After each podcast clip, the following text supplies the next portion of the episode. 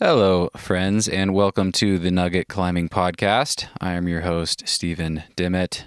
Today's guest on the podcast is Mikey Schaefer. Mikey is an all round climber whose accomplishments span all the disciplines in climbing, from putting up first ascents on all seven of the skyline peaks in Patagonia, to putting up 513 plus big walls, to sport climbing 14A, to bouldering V10, and on and on. Mikey does it all at a pretty darn high level. We talked about the first big route that Mikey put up when he was 20 years old and some of the lessons he learned from getting in over his head. We talked about Liberty Bell up in Washington Pass and how that formation has played a role in the arc of Mikey's climbing career. The 13 plus Mikey and SJ put up on Liberty Bell is called Dark Side of Liberty, and you can hear a lot more about that route and the first ascent in my conversation with SJ in episode 11 if you're interested in that. Mikey and I talked about him being a jack of all trades and how he thinks about progressing in climbing, making goals, and how he balances all the disciplines. And we talked about his recent experiences with training and with bouldering and how adding those bricks to his pyramid has improved his climbing. Mikey is also a professional photographer and filmmaker who has worked on many major productions in the outdoor space, including Free Solo we could have easily had an entire podcast episode about his work and his photography, but when I reached out to Mikey, he was more excited to talk about rock climbing. So we didn't really talk about his work. If you guys are interested in hearing more about that side of things, there's a great interview with Mikey on the Runout podcast where he talks about his experience working on the free solo film, and I will link to that in the show notes. I will also link to a short film called The Force, which features Mikey and several of his first ascents in Patagonia. It's about 20 minutes long, and I would highly recommend that as well. This is part one of my conversation with Mikey. We ended up talking for nearly three hours, so I decided to split it up into two parts. Curious to hear what you guys think about that. I'd love some feedback. The second part will be available next week, and it's a pretty geeky conversation about some of the tricks Mikey has learned with big wall and multi pitch climbing. I found it fascinating, and I think the tradsters out there or anyone who has an affinity for big wall climbing will get a lot out of it. It's crazy what this guy does. It's nuts. So tune in next week for that. And that's it. Please enjoy part one of my conversation with Mikey Schaefer. Cause, cause, cause no one can do it like we do it, like we do it, like we do it. Cause no one can do it like we do it, like we do it, like we do it. Hi, Mikey. Hey there. How's it going, Steven? Good. How you doing, man? Oh, I'm hanging in there. yeah, totally. So, in my prep for this, Mikey, this one thing popped up a few times and I just had to ask about it. So, SJ mentioned it. You and I got to hang out a little bit in early March and it came up again. And then I was just reading an article and it came up a third time. Tell me about the eggsadilla. Oh, yes, the eggsadilla. Yeah, of all the things to be semi famous for, yeah, some, some cooking. It sounds legendary. It, it, you know what? It actually is. I've probably had I, I mean, I've easily eaten a couple thousand of them. I don't know. I mean, I've probably been eating the egg eggsadilla for breakfast since 2002, I guess. So every day. Uh, not every day, but but I, I, did some. I was on a Greek yogurt kick for a while. Okay. But um, no, so yeah, the egg eggsadilla is like a. It is a little bit of a pass down. I was working in Yosemite as a climbing guide, and one of the other guides showed it to me and it's just you crack a couple eggs into a frying pan and immediately slap a tortilla right on top. Like on the and goopy the egg, on the goopy egg total, yeah you usually I, I crack the yolks um, okay. with the shell real quick and then just go like literally right on top. Eggs should not be cooked at all. And the eggs just fully bind right to the tortilla okay. and just like medium heat give it a second and the egg will start to separate from the frying pan. Pick up the tortilla flip it over. I add cheese and avocado salt and pepper throw another tortilla on top of there brown both sides and good to go. Oh my gosh. And uh, so there's no mess. And so you know when you're like living in a van or also just trying to like eat while you're driving things like that it's it's absolutely perfect. So i have to um, try this. yeah no it's it's great. What's the bait uh, on the tortillas? Do you have do you have a favorite I'm I'm a pretty standard flour guy. Now there's Okay. these like you know you get the like bake yourself or fry yourself sort of tortillas. We, Mm. use those a lot, but I'm honestly not that picky when it comes to my tortillas. So. Okay. Yeah, but uh, no, I think it was even in like ESPN's like they had some foods column thing. Uh-huh. I mean, it made that like it's like literally been around. It's, From it's you. kind of incredible. Well, I mean, I did not invent it, but Right. I, I do think I, I, I popularized it and passed it around to a lot of people. Got I mean, it. I couldn't tell you how many people I know. They're like, "Oh yeah, I eat those things all the time." So it makes it onto ESPN through your enthusiasm for it. oh yeah, hundred percent. No, yeah. it's it's totally been picked up a couple times in, on places like that, and you're just like, really?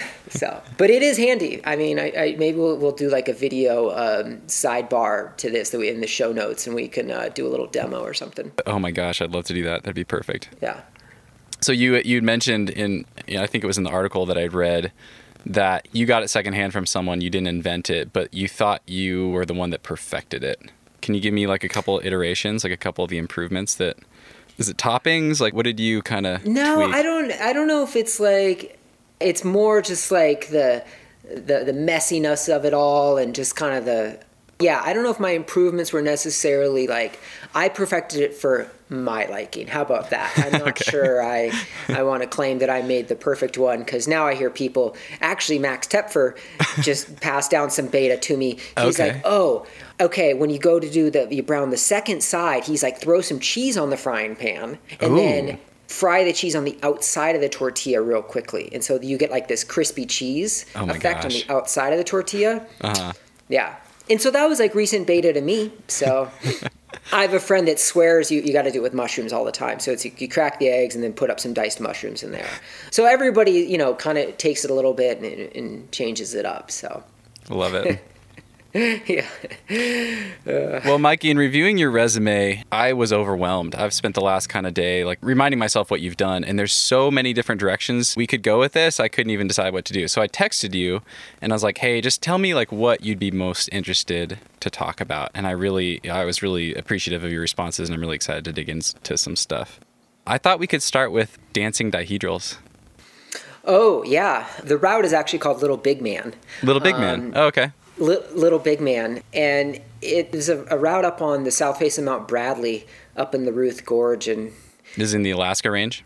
Alaska Range, yes. And it was it was like the first major first ascent I ever did with my earliest kind of uh, influential climbing partner Blair Williams. And we went up there. That was '99, I believe. So I was just out of high school, um, and we were so green at that point. I mean, I had never done like a proper expedition. We were pretty much Yosemite climbers. We were just such a junk show. I remember like getting like you know you fly up onto the glacier there and get dropped off, and we were like overweight getting on the plane. I remember us like putting all of our pitons and all of our hardware in our jackets so it wasn't weighed. You know, and I didn't really realize it's like this is actually kind of sketchy. We're like overweighting this, you know, this small airplane, you know, but it was just like, oh, we need we need all these pitons. So they were like in our jackets as we're getting on and Oh, you're like Uh, ha- but yeah. okay. You're like hacking the plane capacity. Totally, absolutely, Stashing a bunch of 100%. metal in your jackets. Oh, that's hilarious. Yeah, well, it'd kind of be like going through standard domestic check-in, right? You're like, I don't, I, my bags are almost overweight, and you start taking stuff off, Yeah. and like putting in your pockets, and it's like, well, all the weight is actually going on the plane still, but they just don't have an accurate weight anymore. But yeah, so we we get like dropped off in the glacier, and I mean that's the first time I've ever been on a proper glacier, and I, I remember the the plane took off, and it, it sort of starts flying at uh, the south face of Mount Dickey. And it just keeps flying towards the mountain and flying towards the mountain. I'm like, oh my God, this is insane. What's he doing? Like, he's got to turn. You know, he's going to like literally run into the mountain. And he just keeps flying, he keeps flying. And then he like gets so far away and so small that the plane just disappears. And hmm. then I realized I was just like, oh my God, that is a huge mountain. Oh, You know, like I had no idea the scale. Like I'd Got never it. seen mountains like that. I mean, the south face at Dickey, it's like the southeast face. I mean, it makes El Cap look like kind of no big deal. I mean, it's like a five thousand foot face. Wow. thing is absolutely ginormous, you know. And so, when you've never been to mountains like that, it's really hard to put it into perspective. You know, there's no trees, nothing like that to just like give you an idea. Mm. And I think it really dawned on the, the both, you know, the two of us who were just like, oh man, we are like actually in the mountains now. And, um, so I mean, it was like the first time I ever put skis on to ski across the glacier. Blair was, I think he's like eight years older than me. Um, and so at the time I was 19 or 20. It Was, I guess it was right before my 20th birthday. And you know, he was experienced, but I mean, the reality is we didn't really know that much about like being in the big mountains like that. And yeah, I mean, looking back, I still, it's just like, it was a pretty like audacious thing to just go out and do at that age with you know the amount of experience I had and just I mean honestly the lack of knowledge. Uh-huh. I mean if somebody was to do that now, I would probably be like, oh, you're not really prepared. I, I you know I'm not sure I would recommend you going to do that. You should probably be more skilled. You should just have more sort of you know tricks in your pocket right but we just didn't and you know i think that's kind of how we approached things back then and i'm a lot more cautious now and, and maybe part of that was just there wasn't as much information out there it was a lot harder to gain sort of info and education and I mean, we just had like such a wild time up there. We ended up spending 12 days, actually like 12 nights on the route. Oh, and then we had we had already fixed a few pitches to get up there. So I mean, I, I think it was it's still probably the longest I've ever spent like on a wall route. I've, I've had a few other 10 day 10 day trips, you know, actually on on the wall. But uh, yeah, I think to this day it was still the the biggest one, and and we just had like so many epics up there. It was kind of amazing. Like looking back, I mean, at one point we we got the haul bag stuck. We were lowering the haul bags out across this like we did a 70 meter horizontal traverse, oh, like almost wow. dead horizontal, and in the middle of the lower out uh, between us, the haul bag had gotten stuck on a flake.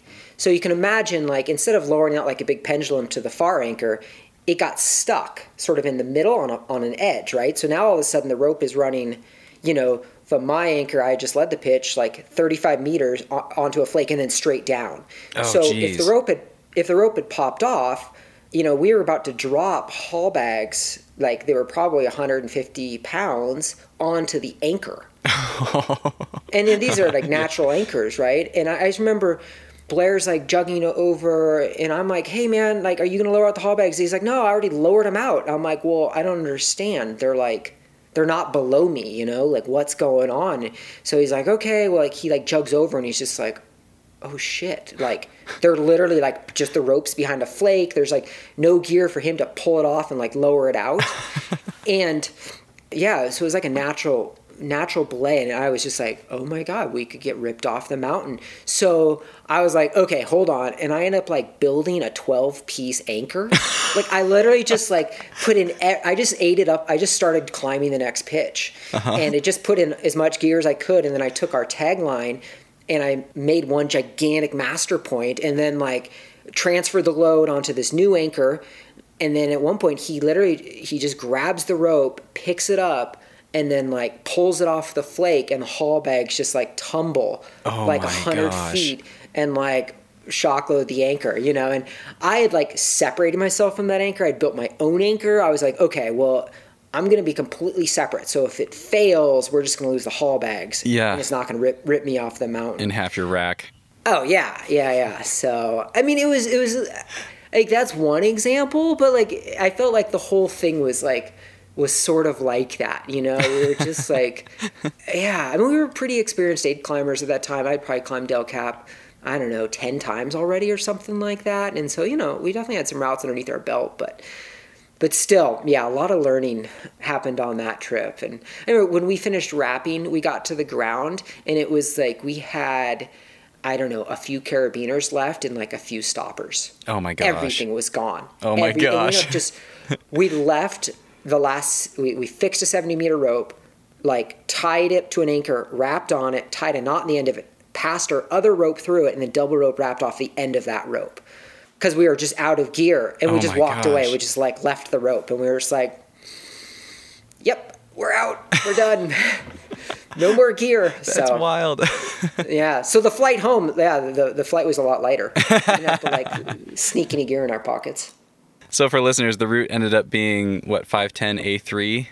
About 20 pitches? Yeah, I mean, yeah, 20 pitches with a 70 meter rope. I mean, that Okay. face is, 1,000 feet? I mean, it's, oh no, it's like the size of El Cap. oh, it's okay. Okay.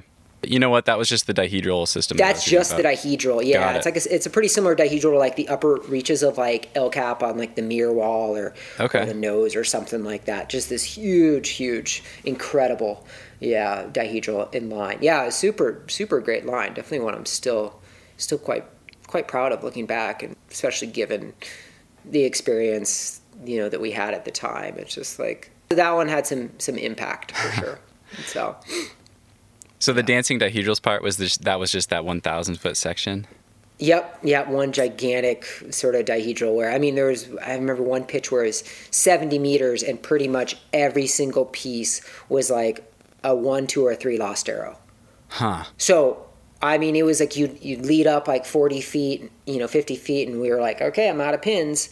And then you'd lower down and then you'd like back clean most of the pitch, pull them all out, jug back up, and then keep leading again. Wow. Because I mean, we had a lot of pins. We probably had 60, 60 pins or something with us, and you know, but only a few of them were really fitting in the pitch. And uh, so, yeah, an amazing pitch. I mean, really similar, like I said, to uh, to something like on the Muir Wall on El Cap. Just a perfect, huge dihedral.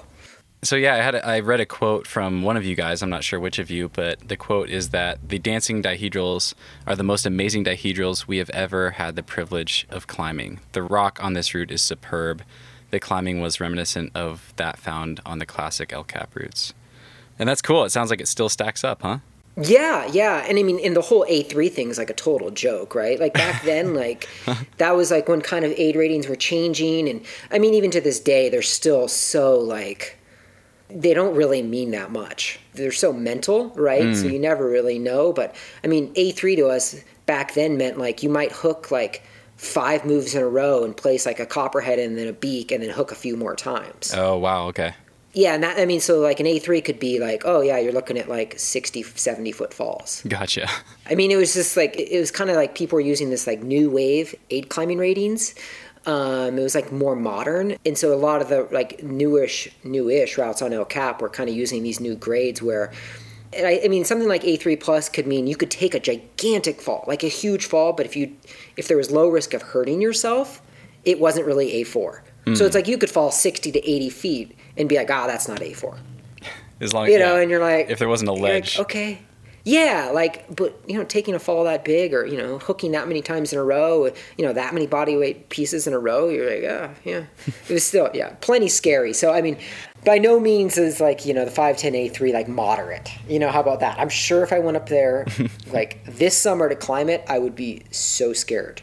so I would be absolutely gripped. Um, I, I sort of avoided climbing at all costs these days. I, I still am having to do it while doing first ascents, and I'm always up there kind of gripped. I'm always like, oh man, I don't believe I, I don't believe I did this for like so many years when I was a kid. It was just like crazy. I was like, I, it's all I did, you know, through my sort of late teens, uh-huh. early 20s was like a big wall aid climber. You know, I, I just like lived on El Cap. So. That's so interesting. So you're what? Are you getting soft? Too much sport climbing and bouldering? Mm. Oh, for sure. No, I mean, I mean, I'm getting old. You know, it's just like, well, it's weird. It's actually like, yeah, my risk profile. It, it's something I sort of had to write a article on, and yeah, I mean, risk is a funny thing. You know, it, it obviously it, it sort of changes with time. I, I probably take higher risks in a way these days than I used to, but my quantity of risk is probably lower. Hmm. So I'm more willing to do something that most people would probably deem sketchy, but I'm I I will not do it nearly as often as I used to. Mm, okay. For sure. No, uh, that part's really is is changing in me. I mean, I, I sort of look at it like, I mean, you, you get a certain amount of rolls of the dice in your life. Like, that's it. I mean, I think it all adds up. I mean, eventually, if you just sit there, you know, and play the game, like, something's going to happen. And it doesn't matter how good you are, it doesn't matter how much experience you have. Like, it just doesn't matter. Like, so for me, it's, I've come to this, like, conclusion. I'm like, well, I don't need to risk as much as often as I used to, but when I do, I want to make it a little bit more meaningful. Mm-hmm. And yeah, I mean, I think part of that is just like the impact of kind of being in like elevated risky situations has like less benefit to me these days than it used to. Like it used to be more beneficial. I feel like I had more there was more reward back then because it was all new to me. Okay. So I was more willing to take that take certain risks. Well, now it's like I've kind of like learned from those situations and I've been through so many experiences that now it's like, well, I've already had that experience. Why would I take that risk? Like the value of my reward has gone down. Hmm. So now it's like to get the reward, I actually have to risk more. But then to offset that, I just do it less often. And how does that look now? Is that just like when you find the first ascent, when you find the line that is worth it, that inspires you and feels worth it? Or how do those how do those moments come I, about? Now? I mean, it's not even just first ascents. If it's it's alpine climbing, just adventure climbing. Okay. In general, like I'm my desire is just lower.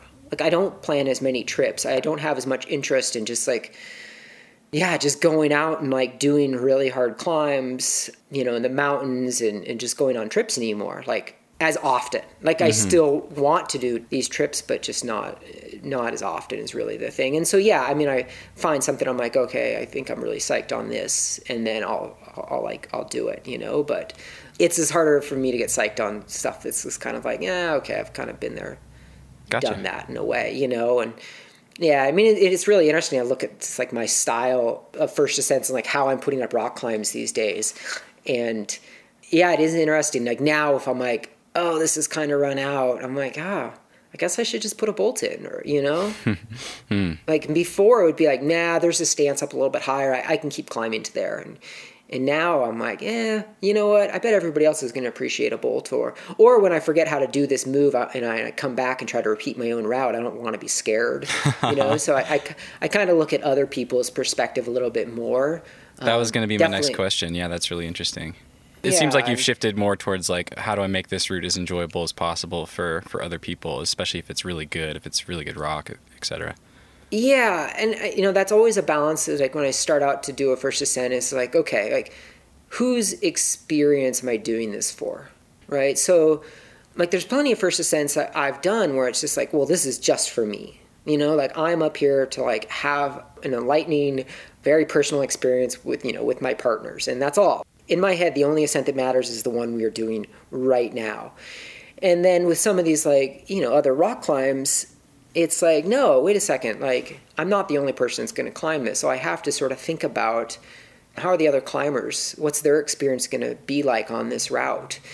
And and as you know more and more areas start to sort of become climbed out you know there's not a lot of canvas left up there right? So if i go up there and put up a route and you know it's super run out or there's just something kind of janky about it you know it's just like oh the bolt's in the wrong spot or oh there should be a bolt here and then people don't repeat it because i did a poor job putting the route up. I mean it kind of sucks. I took that away from like the community. It's like i hmm. don't i don't own the the rock or the formation right? Even though i did the first ascent.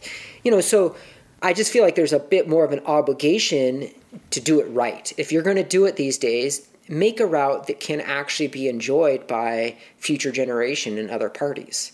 And in the past, I, I don't know, I, I don't think I cared as much, and maybe I didn't realize how sort of finite of a resource we have in climbing. You know, there's only a, a there's a limited amount of routes. We're not just going to keep finding features to climb. Like they don't, you know, obviously features fall off and then there's new features to climb, but that's that's pretty rare, uh-huh. right? So yeah, I mean that that has definitely been a, a shift in my perspective, and I'm way more about like being like, okay, I want to make this a really good route for people to repeat, and that that is yeah, very big difference. I mean, I just look at like.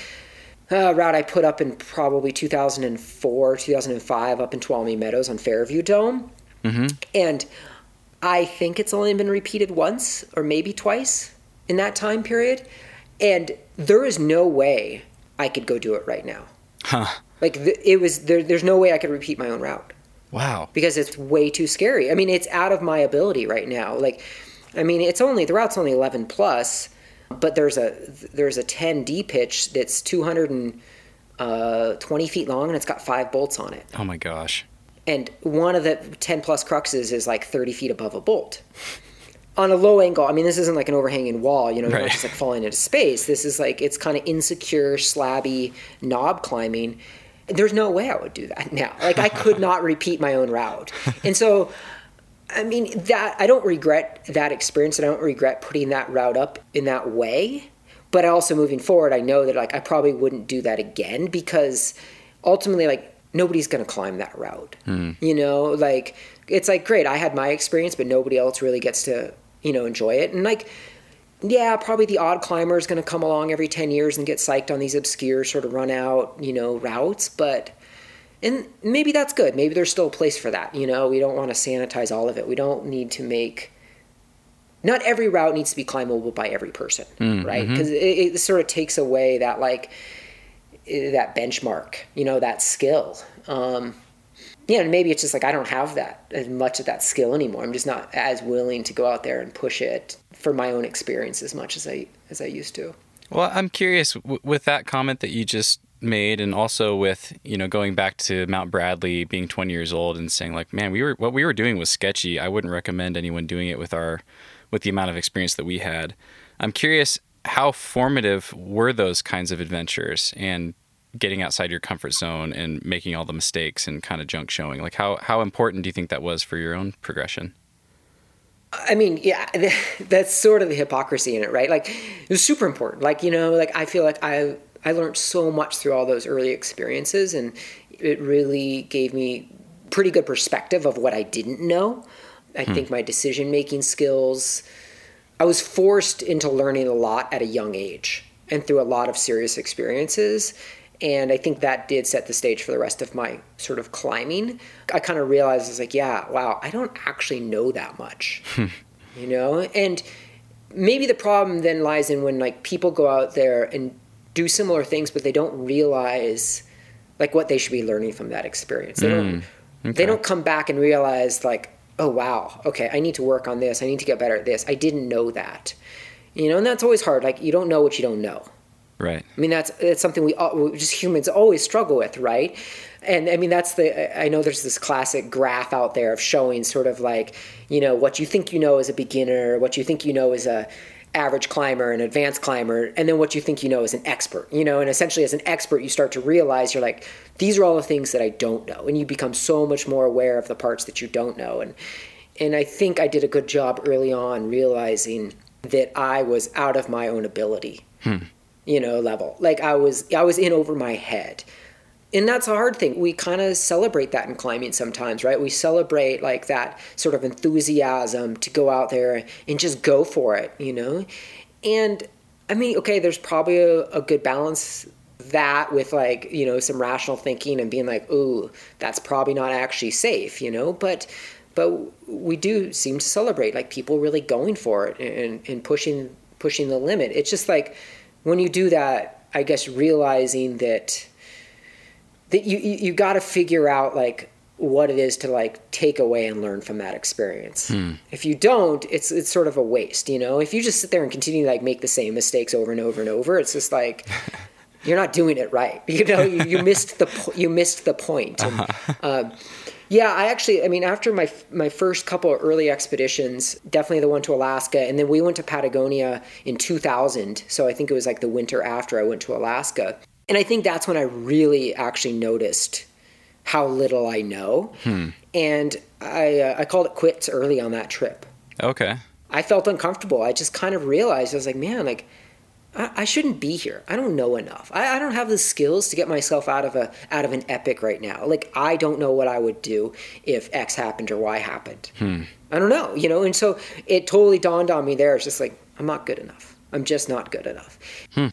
And I didn't go into the mountains for a long time. I, I well, I didn't go into the mountains on climbs that are as serious, I guess. And I like I went to closer ranges. I didn't spend, you know, go off to these, you know, remote ranges. I mean, back in 2000, like Patagonia in 10 felt like really remote. Like it's so different these days. Now it's like front country, but back then it felt like properly remote. And yeah, I mean, I came back and I was like, okay, I got to learn more. And that's actually, I, I ended up like really like living in Yosemite after that and becoming a climbing guide and just getting so much more mileage underneath my belt. Hmm. And actually learning, you know, learning proper self rescue, learning rope tricks, just like yeah, I started adding to the experience pool like massively. You know, Yeah. I mean, I just spent 250 days a year with my harness on for you know or more. You know, I mean, I was just climbing. I mean, I remember like years. It was like I had my harness on 29 days straight or something in, in August. You know, like uh-huh. you know, I mean, and now that, I mean, that helps. I learned a lot, you know, and so now when I go back into the mountains, it's like, okay, I know how to do this. I know what to do now. And yeah, it's kind of interesting, right? Like, you want people to go out there and do things and, and really push themselves, but you, s- you hope that they understand why. Hmm. And they, they're, they're taking away the, the important parts of it and not just the, the successes they had. And you know always you know analyzing it's like well what could have gone wrong there? What what can i learn from this? And you know so if people do that i think it's it's good to be out there pushing you know pushing your limits. One question that just popped into my head, and this goes back to that story you just told about the route that you wouldn't be able to go back and repeat now. I'm curious, how would you feel about people going back and kind of modernizing some of your old routes that fall into that category of things that you you would probably do differently if you were to put them up now? Has that ever happened? no no i don't think anybody's that i'm aware of has really added any bolts no maybe it's happened up on Father Time and middle cathedral Okay. Um, I know the routes changed a little bit, is what I've heard, um, or like some like long slings have been added to things, so you can clip it from like lower things like that. But um, which I don't know. I I have sort of mixed feelings about that stuff. Like the route on, up on Fairview Dome, like I I don't think it should be changed. I mean, it's a it's it shows a moment in time. You know, it's like it is what it is now. You know, I don't know if I need to go back and change it. There's still other routes to climb. There's plenty of other routes to climb up there. It's not like it's a formation with six routes and like you know half of them are these like horror shows.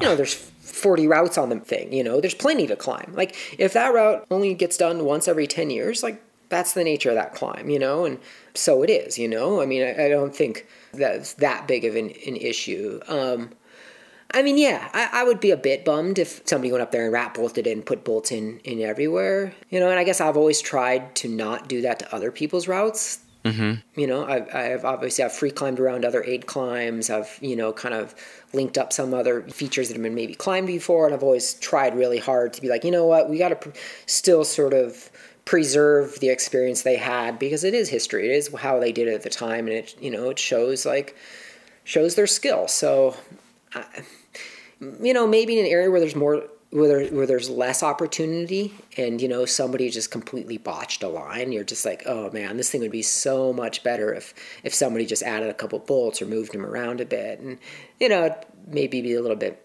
more okay with it. Um, but I, I and I think it's just it, it's every situation's different you know it's like one of those ones you can't just like there's no proper analytical rule to it where it says Sure. know, logical rule that says oh, no, if then then this it's just like i don't think that's true i think you got to be up there and kind of it's a little subjective And i think that's the only, only way to approach it Well, Mikey, you have a resume that spans so many different facets of the sport and so many different areas. I mean, there's no way we can cover it all. You know, there's like this whole chapter of your life in Patagonia. You spoke to your chapter in Yosemite, and that's you know, you know, I'm sure neither of those chapters are closed. But if you're from the Northwest, like I am, if you spend a lot of time around Oregon or Washington, it's impossible to hear your name and not think of Liberty Bell when we were talking over the last couple days, I was asking you about things that you'd be interested in, in talking about. And one thing that you said is a lot of my climbing arc can be told through stories of experiences I've had on Liberty Bell. I'd love to hear about that. I'd love to hear kind of how that feature in that area kind of came on your radar and how that started and maybe hear some of that arc. Yeah, that, that mountain means a lot to me for sure. I uh, I'm pretty sure I've spent more time on Liberty Bell than anybody else ever. You know, I mean, just total amount of days. Like, I, I mean, I know there's some so guides cool. that, that go up there and guide. You know, like some of the classic routes, and they've spent a lot of days up there. But just like sheer volume of days, like. I, you know, it's like sort of hard to add up now of, of how many days from my just earliest sense of the classics to the routes I've free climbed, to the routes I've repeated, and to the routes I've established. Um, so yeah, I mean, I, growing up in in Washington, and always, Where did you grow up? I grew up in Tacoma. Okay. Yeah, yeah, and I was always sort of drawn to adventure climbing and big wall climbing. I always just thought that is what you did. Like that was the sort of natural the progression. Like to me, that's was sort of climbing. A lot of other, you know, if it was like sport climbing or gym climbing, that was like literally sort of training or fun climbing. But like the climbing that mattered was just like adventure, big wall, expeditions, like that was it to me. Like that's that's just what I thought climbing really meant as as you progressed. Hmm. Um, and I would say, growing up in Washington, then like Liberty Bell is like is kind of our big our big wall. Like that's that's our big formation. The east face of Liberty Bell is is sort of the the most classic you know big wall formation in in Washington. So I mean I couldn't tell you like when I heard about it the first time, but I, I don't know probably you know I was 14 or something like that, and I, I started climbing when I was when I was 13.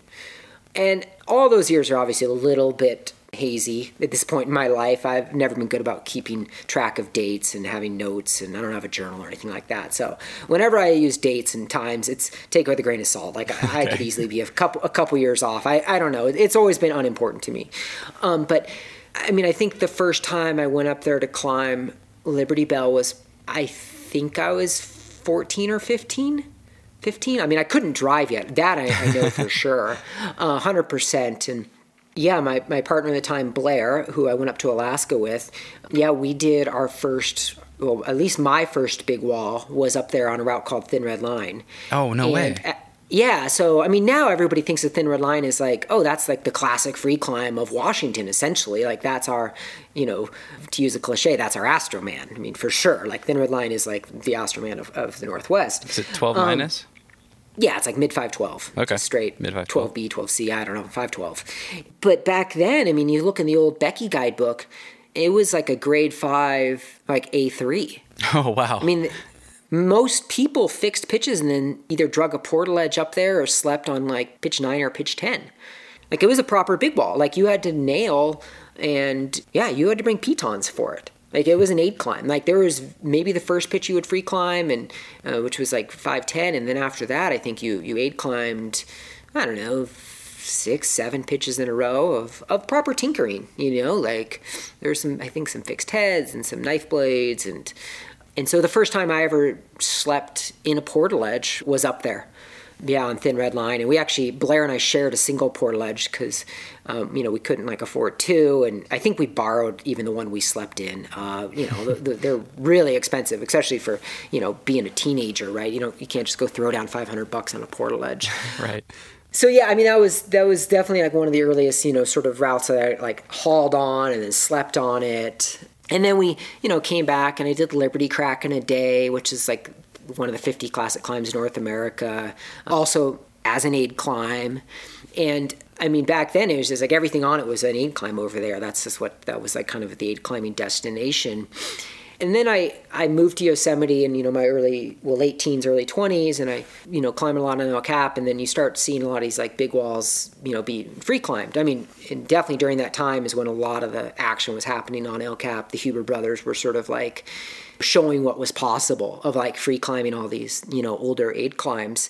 And, yeah, it was interesting. And then I, I returned kind of to the Northwest. I mean, I was always going back for the winters to hang out with my, my brother and my family and and do some climbing, but it wasn't until I was sort of done guiding and in Yosemite and could climb in other places during the summer. I remember going back up to, to Liberty Bell and sort of like looking at it differently because I'd spent all this time in Yosemite and I was just like, oh, wait a second, like just because they're aid climbs doesn't mean they can't be free climbs, you know? And so yeah, I kind of set my eye on, on Thin Red Line, and I feel like I really like applied the sort of the tactics that I had learned in Yosemite from like what other people were doing, and, and just sort of having a different vision and being able to like look at things differently and being like, oh, wait a second, like, you know, that's only A three, like, huh, I bet there's a chance it's a free climb. Hmm. So, yeah, I think just like those years of being away from it and then being in Yosemite really just shifted my perspective of what is like kind of possible. So, yeah, I, I think I free climbed Thin Red Line in 2008, and it had been attempted maybe a couple times before, but uh, there was one pendulum on it that people couldn't really figure out, and I don't think anybody else sort of had the vision to be like, oh, well, we can just go around that. They were sort mm. of hmm. just trying to free the actual line, and I was like, what? But if we like, you know, climb down and around and over here, and you know, like put a couple bolts in, and like we can we can climb around it. Yeah, so I think that was 2008 that I did that, and then At one point, I, I freed Liberty Crack kind of for the second free ascent. Liberty Crack's kind of got a complicated free climbing history to it. It's too much to even get into, I would say. There's a lot of Okay. asterisks. Okay. Everybody's got asterisks on that one in- in- until until I went back again. Um, it took me a yeah multiple tries to get a, you know get rid of all the asterisks. But um, yeah, I did that one. I don't know, maybe like 2010 or something like that. And then I Did that end up going free at like 513? Yeah, it's like thir- 13 minus. Okay. If you're normal height, I would say if you're short, it's actually a little easier. Interesting. Yeah, I didn't actually find it to be 513. So, uh, but again, I think that's just due to my size. If you're like a full size human, it's probably a fair bit harder. um, yeah, sometimes it pays to be yeah short. So, and then again, my my dates are always so so off. But um, and then I forget what year it was. I sort of I did my first like proper new route up there, which was just to the right of Thin Red Line, and I ended up doing that route all by myself. I hmm. couldn't really find anybody to get psyched on it, so I ended up like yeah doing that one all all, all by myself. I ended up even rope soloing it for the send. Oh, no So, kidding. And it's yeah, it's like 12 12C or something like that. It's got a couple pitches of, of 512, and yeah, it's probably the hardest thing I've ever just like properly rope soloed. Is there a quick way to describe for listeners what that means? What your actual approach was and how you do that? Well, yeah, you, you fix one end of the rope to the anchor, and then you put the Gri on your harness, and then as you climb up, you just feed rope out through the Gri And And lead climb it, place You- gear, clip up. climb it, place gear, you know, that part's all like normal. It's just that the GriGri's attached to you instead of your partner. And then the rope is tied to the anchor instead of you. So you're just you're just like flipping those two attachment points. And so then you're just doing double duty. The biggest problem is that well nobody's holding the brake strand. Mm-hmm. Right. So eh, you know whenever you're gripped, it's sort of like you look down and if your belayer was like talking to somebody else with their hand off the Gri that's essentially what it's like all the time. Right. You're up there and you're just like cool. belayer's not paying attention except the belayer's me, you know, like nobody to blame but myself right now. belayer's Like, incredibly preoccupied with his hard climbing. totally like trying to send the move. I'm like, I should grab the brake strand, but I got to hold on with my other hand. Um, so yeah, it's So then um, at the top of the pitch, you have to fix the line, lower down, clean all your stuff, and then jug back up. climbing again. Yep. Okay, got Yep, it. Exactly. So yeah, it, t- it takes a while. I mean, it was not. It's not a huge route by any means. Um, you know, I think I did five new pitches. They're long pitches, but uh, yeah. So. I mean, I would have been probably happy to have a partner, but then it kind of dawned on me. I was I was hoping the climbing was going to be harder than it actually was, and Hmm. I was hoping the line would be was going to be like five thirteen and just keep me a little bit more interested. And so one of the ways I thought I was like to make it a little bit more interesting was to just rope solo it in the end. I was just like, okay, well, I with a belay, I think this would be pretty casual outing for me. And so I was like, oh, well, this will make it more interesting. I'll just go and rope solo it. So yeah, it was a fun way to just sort of yeah go up there and do it myself. And then I definitely like spent a lot of time in Yosemite at that point rope soloing things. I mean, I put up there out on Liberty Bell after I put up uh, Father Time on Middle Cathedral, Okay. and I self belayed a lot of that thing Oh wow. Not on the send, but to put the rope up and to lead it. I mean, I, I probably soloed 65, 70% of it or something like that. Okay. So my, I'd kind of gotten my system dialed for sure. And that's so a again, that's a 13B on Middle Cathedral. I actually Yeah, talked yeah, about that yeah. one uh, quite a bit with with Katie Lambert. If people are interested, check out that one.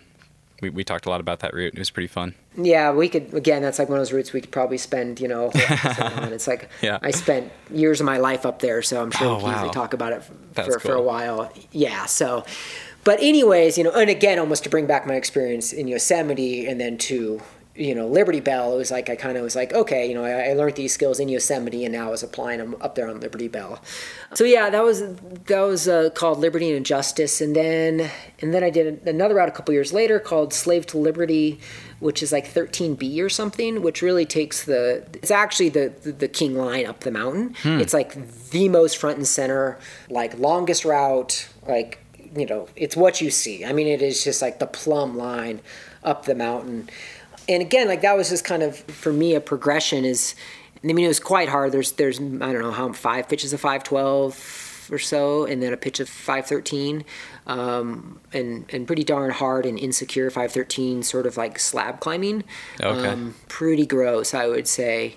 Really hard, just grabbing razor blades and dime edges and yeah and i mean at the time i was just like i remember being pretty proud because i was like oh i think this is like this is like the hardest essentially multi-pitch route in washington now. Hmm. Maybe there was routes that had you know some 513 on them but i don't think there was anything sort of as stacked at Okay. the time as as that thing. I think that was like that was it you know like that was the top of the game for you know for the northwest and but unfortunately it's not actually like that great of a route there's some good climbing on it but the crux pitch is like less than desirable it's probably one of the worst pitches on the route and like hmm. i would never like if it was at the crag it probably wouldn't get climbed you know so it sort of left me feeling a little bit like bummed in a way because I thought that would be the one. I was like, okay, this is the one. This is going to be like the benchmark modern hard hard route. But I just don't think it's ever going to be that. It's it's just not good enough and um which yeah i mean yeah it kind of did disappoint me in a way because it was like i think it would be cool having you know just growing up in washington having been climbing there for so long and like starting really at the ground level and and then to sort of to put up the route right that like the young kids will, can eventually aspire to you know I, I think there's something cool and maybe that's just like ego or something like that like to know that it's like oh cool i like put up you know sort of the hardest multi-pitch rock climb up there in the state um, I don't know, but I do I do know I was like, oh, this is sort of unfortunate that like it's not actually better. Mm, gotcha. Yeah. But then you you but- ultimately you found it, right? You found the gem. Yes, yeah, exactly. And I think, thankfully, I just, you know, I spent so much time up there, hiking up there to that east face, you know, a lot of time by myself. And turns out when you're by yourself, you, you know, it's easy to be a, a bit lazy. Uh, you know, you don't really have to, like, if you sit around for an hour, you're not really disappointing anybody but yourself. Um, which is one of the hard parts of like doing routes by yourself, right? It's just that there's nobody there to disappoint, right? You're just like, yeah, I'm gonna, I'm gonna just sit around or like I'm gonna hike up to the base and just like lounge for a couple hours. Well, you know, a partner would be like, dude, what are you doing? Even though maybe they want to do the same thing, but they wouldn't say that, right? Totally. Um, Yeah, yeah. It's like kind of like you're the bit of a poker face always. You're like, no, I'm totally psyched. Oh yeah, I'm psyched. And then you then you guys get psyched, right? But if you don't have a partner, it's, that's a lot harder to do. It's it's harder to lie to yourself. It turns out. So I, I just spent a lot of time, you know, sort of staring up at the wall. I mean, I've always just loved like looking up at cliffs and hmm. just sort of understanding like what's been climbed, like really gaining like an intimate knowledge of something and just being like, oh, that's that line. Oh, that's that line. Like I know every corner, every feature that's ever been climbed on it, right? Hmm. And that and I can look up at Liberty Bell and just be like, oh yeah, that that feature right there, maybe it's only 60 feet long, hasn't been climbed, or that's been climbed. You know, I mean, every single feature on on it. You know, as far as the east face goes, and and then I, I kind of realized I was like, well, that feature over there hasn't been climbed, and it looks really chossy from the ground. The first couple pitches are kind of blocky and like covered in lichen. And I was just like, oh man, I don't think this is going to be be very good. And I think that's what most people thought at the time. I remember sort of texting Blake Harrington, who's definitely spent a lot of time up on Liberty Bell as well. And he's like, oh yeah, that that chossy face, you know, over there on, on kind of the you know above the chockstone. I was like, yeah, that thing. And and uh, I mean, literally, he he said chossy in his reply, you know, and. Um, and then SJ and I like ended up rapping in on it, and it was like the exact opposite of Choss. It was amazing, just like immaculate rock, like super cool features and crimps and holds, and like, I mean, I was blown away. I mean, I was just like, after spending so much time up there, I. You think I would know better, right? Uh-huh. But it sort of goes to show you still just got to go inspect it. You got to go look. It's like I don't know everything about it, you know. And so you know, we rap in and have a look, and, and it is just like holy shit, this is like absolutely amazing. Oh my gosh, that's so Um, cool. Could you tell right away? steeper th- Oh yeah, no. I mean, we, we yeah. So we climbed a sort of an adjacent route and traversed in, and, and I think we just rapped in like like from the halfway point down. Okay. And which looked like it would be the hardest. So I was like, okay, let's just like let's check that stuff out. And um, so, anyways, yeah, we checked that out, and, and it was just totally like I was like, oh yeah, this is it. This is the line. This is the one actually. um, and I mean, it was like dead obvious to me. I mean, I think I've I've just done enough new routes and I've rock climbed long enough. I can just kind of look at something and be like, yep, that's going to go. That's going to be hard. You know, I mean, I don't know how hard I thought at the time, but I, I, I mean, I feel like I was like, oh yeah, that's probably 13 plus. You know, or 13C or some somewhere uh, along those lines. And uh, and sure enough, I mean, it's it's you know ended up being 13 plus and. Uh, Sort of. Uh, Right. Probably. Prob. It sounds like it, it might be a little debatable how hard it actually is. Yeah. I talked quite a bit with SJ about this one, and specifically about what you just alluded to about the grade. And I think um, I think anyone listening to this that wants to hear more should go listen to the, the interview with SJ because it's a really funny story. Just the the boulder and the grade and kind of the whole discussion about that whole thing. Yeah, no, the, the SJ and I, we we had a lot of debate up there of how hard it is. That's for sure. Um, I have been called a sandbagger for sure, um, which I have always sort of taken offense to. Interesting. Okay. I personally don't feel like I'm a sandbagger. I think sandbaggers do it with in, like malicious intent. Mm. I think people that I would call sandbaggers are doing it to like throw somebody off or like there's some sort of ulterior like motive behind saying, "Oh yeah, that's that's only that hard," you know. And I honestly don't. That's that's not why some of my routes apparently. I don't feel like that's true. With the grades I've proposed for my own climbs, I just don't think that is accurate. You know, like up there on on, on Liberty Bell, it's like I've spent a lot of time climbing on granite, right? I, I've practiced. I've practiced that style of climbing a lot more than SJ has. Mm-hmm. So it would make sense that we can climb the same thing and she's going to think it's harder. She's less mm-hmm. practiced at it, right? So possibly for her, her own personal experience, okay, you know, maybe that is like 514, you know? But for me, it's just like, I've just done this so much that it's just like, no. I mean, there's one finger crack in particular that was like, she's like, it's 512, it's 512, it's 512, you know? And I'm like, I think it's like, it's like mid 511, you know? I'm just uh-huh. like, this is like not even a thing, you know? I'm just like, you just stem up it. And there's like all these no hands rests, and you know, and she keeps falling off of it. I'm like, really? uh, and then it's interesting by the by the end, by the end, she's sort of as she gained experience on that pitch, you know, she's like, okay, okay, maybe it's 11 plus, you know, and and I think that's a very compressed sort of experience that shows, you know, you know how experience can change the perception of, of how hard it is, and you know, it's just that my sort of time of experience is much greater on granite than hers so it makes sense that the overall grade for me just sort of feels a bit easier and but anyways yeah i mean i might have been in better shape than i thought to i don't know but Interesting. uh, I, I do think yeah in the end it's like mm, I wouldn't be surprised if most people would go up there and be like yeah I think that's 514 Got it. uh, with a V with a V10 crux and and definitely after uh, spending the the next winter bouldering in Bishop and doing a handful of V10s, it sort of made me look back on the thing on on Liberty Bell, being like, ooh, yeah. I, I guess that is V10 because that took way more tries. Like Interesting. way, Yeah. way, way, way, way more tries. You know, it's the sort of thing I couldn't I couldn't do the moves for days up there. I couldn't even Wow. like get in the right body position for a few days.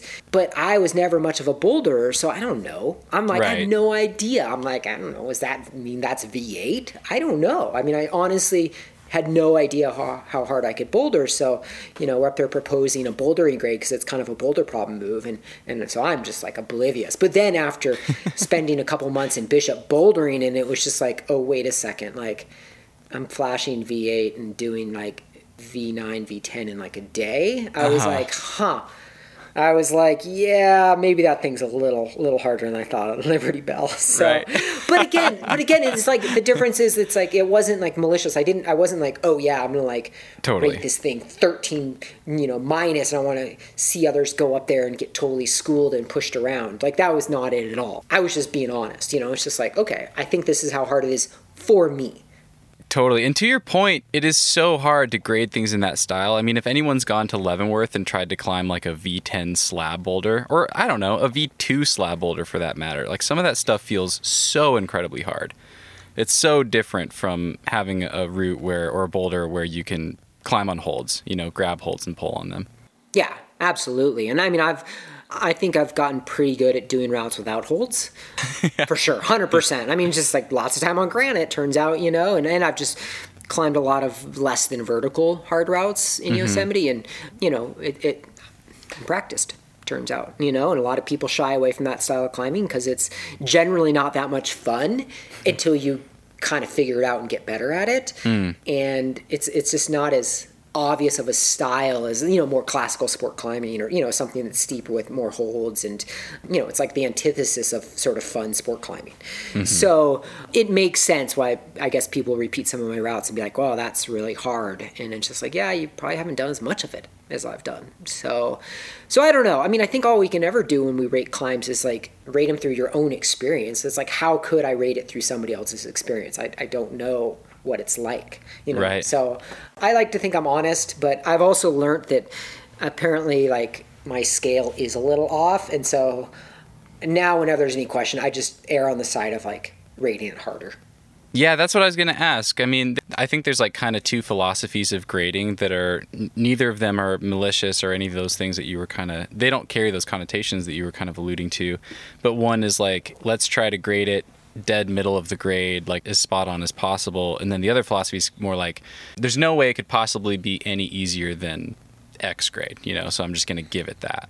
And it seems like you Yeah. fall a little bit more into the latter category. A little more conservative. Yeah, I think so, and that's just the time again spent in Yosemite, and I think climbing in the Northwest it index a lot, like where the grades were hard. Mm-hmm. You know, where where five twelve was like legit. You have to earn it, even to this day. Right. Even to this day, you got to earn it, and then you know, lots of years at Smith Rock too, a place where you got to earn it. I mean, I've just never really spent time in places that are known for their sort of like giveaway grades. Like I mm-hmm. just unfortunately I, I look forward to going to greece you know for some honeymoon climbing at some point you know i just uh-huh. haven't i haven't got to go to those places. So i think it's just part of it's just yeah my experience of climbing areas where it's it's really technically demanding climbing. Mm-hmm. It's conditions dependent. It's a very particular style. And so then when you you know you get people that aren't used to that particular style that aren't good technical climbers that don't understand like how important conditions are they, they come like oh that thing's so hard. And you're like well yeah but you know you haven't done this before. So yeah but anyways i am erring on the side of like uh, maybe that is a little bit harder than i think i guess. And and i don't know maybe it really also comes down to me just always being like not thinking i'm as strong as i am you know always being a little like yeah, but I'm not actually that guy, you know? I'm not actually as strong as so and so, or like, you know, I'm just not that strong.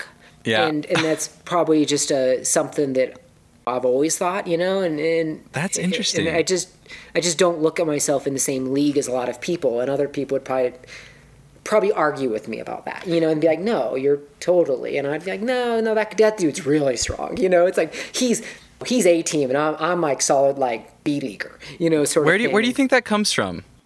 I you know maybe it's just like growing up in Washington. The attitude there is a little different than like it's it's just like a little bit more reserved. Uh huh. I don't know. Just always like, yeah, never really feeling like, you know, like I was that great of a climber, you know? Like, I mean, I'm not scared to say I'm a good climber, you mm-hmm. know, but it's hard for me to self describe myself as a great climber. Like, I just, like, I don't know. Like, I, I always I look at other people and I'm always just like, oh, no, that guy's a great climber, you know? And, and I don't, I'm not sure what it is, like, why, why that is by any means. And, and I mean, I wonder if this- I wonder if part of it's just how well traveled you are and the work you do, the photo work you do for Patagonia and meeting a lot of the best climbers in the world. Maybe you just have a, a different paradigm, or your paradigm is shifted from how most people think of hard climbing. Yeah, and I, I think that is probably true. I mean, it's like I've been fortunate enough to climb with literally some of the strongest climbers in the world. It's like you know I've, I've been on a bouldering trip with Alex Megos. Uh, you know, I was in Céüse with them. I've I've got to climb with with Tommy. I've got to you know I've roped up with with Honnold quite a bit, and you know Josh Wharton. Like you, you know a lot of these guys. You know, and you know when I compare myself to them, it's just like no, I'm in a different league.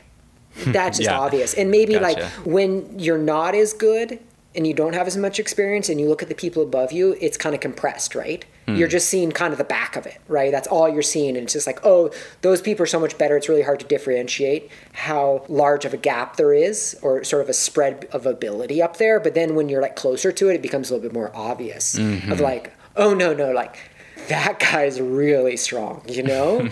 and maybe that's sort of that, ex, you know, kind of like that chart I mentioned, you know, is like as you become an expert, you start to really realize how little you know and how not strong you are. Because mm-hmm. you see somebody that is so ungodly strong, and you're like, yep, that guy's a great climber. You know, uh-huh. I'm still just a good climber. So, and I mean, I also think part of that is just that, like, I have never spent a lot of time trying to master any one aspect of the sport. Mm. I've jumped around a lot, you know. I mean, it's the classic, you know, jack of all trades, master of none sort of thing that, like, it's like, oh, maybe I'll sport climb for a few years, but then I'll like get psyched on, you know, adventure climbing again, or new routing, or alpine climbing, or mixed climbing. And the reality is, I mean, you've only got so much energy to go climbing and time. And if you spread all that energy and time out amongst a bunch of different disciplines, like it's really hard to get good at all of them or to get great at all of them. I, mean, I think you can get good, but there's very few examples of people that are great mm. at all the disciplines of climbing. I mean, we're talking that's like, you know, the upper pyramid where there's like, I mean, I don't know. I'm talking less than five climbers in the world you mm-hmm. know, where I'm like, they're great at all of it. You know, they're they're like V14 climbers. They've climbed M10. They've alpine climbed. You know, they sport climb.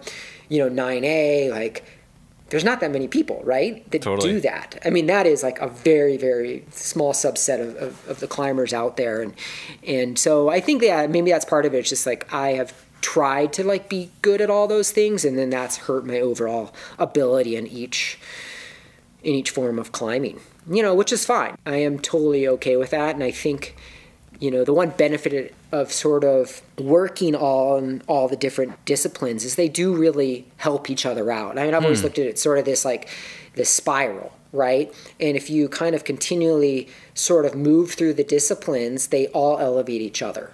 Hmm. You know, as you climb, you're able to do things that might mix like 513 rock climbing M8, really hard bouldering, like altitude climbing. You know, but if you just had focused on sport climbing, like there's a lot of things that you couldn't do because like they require other skills.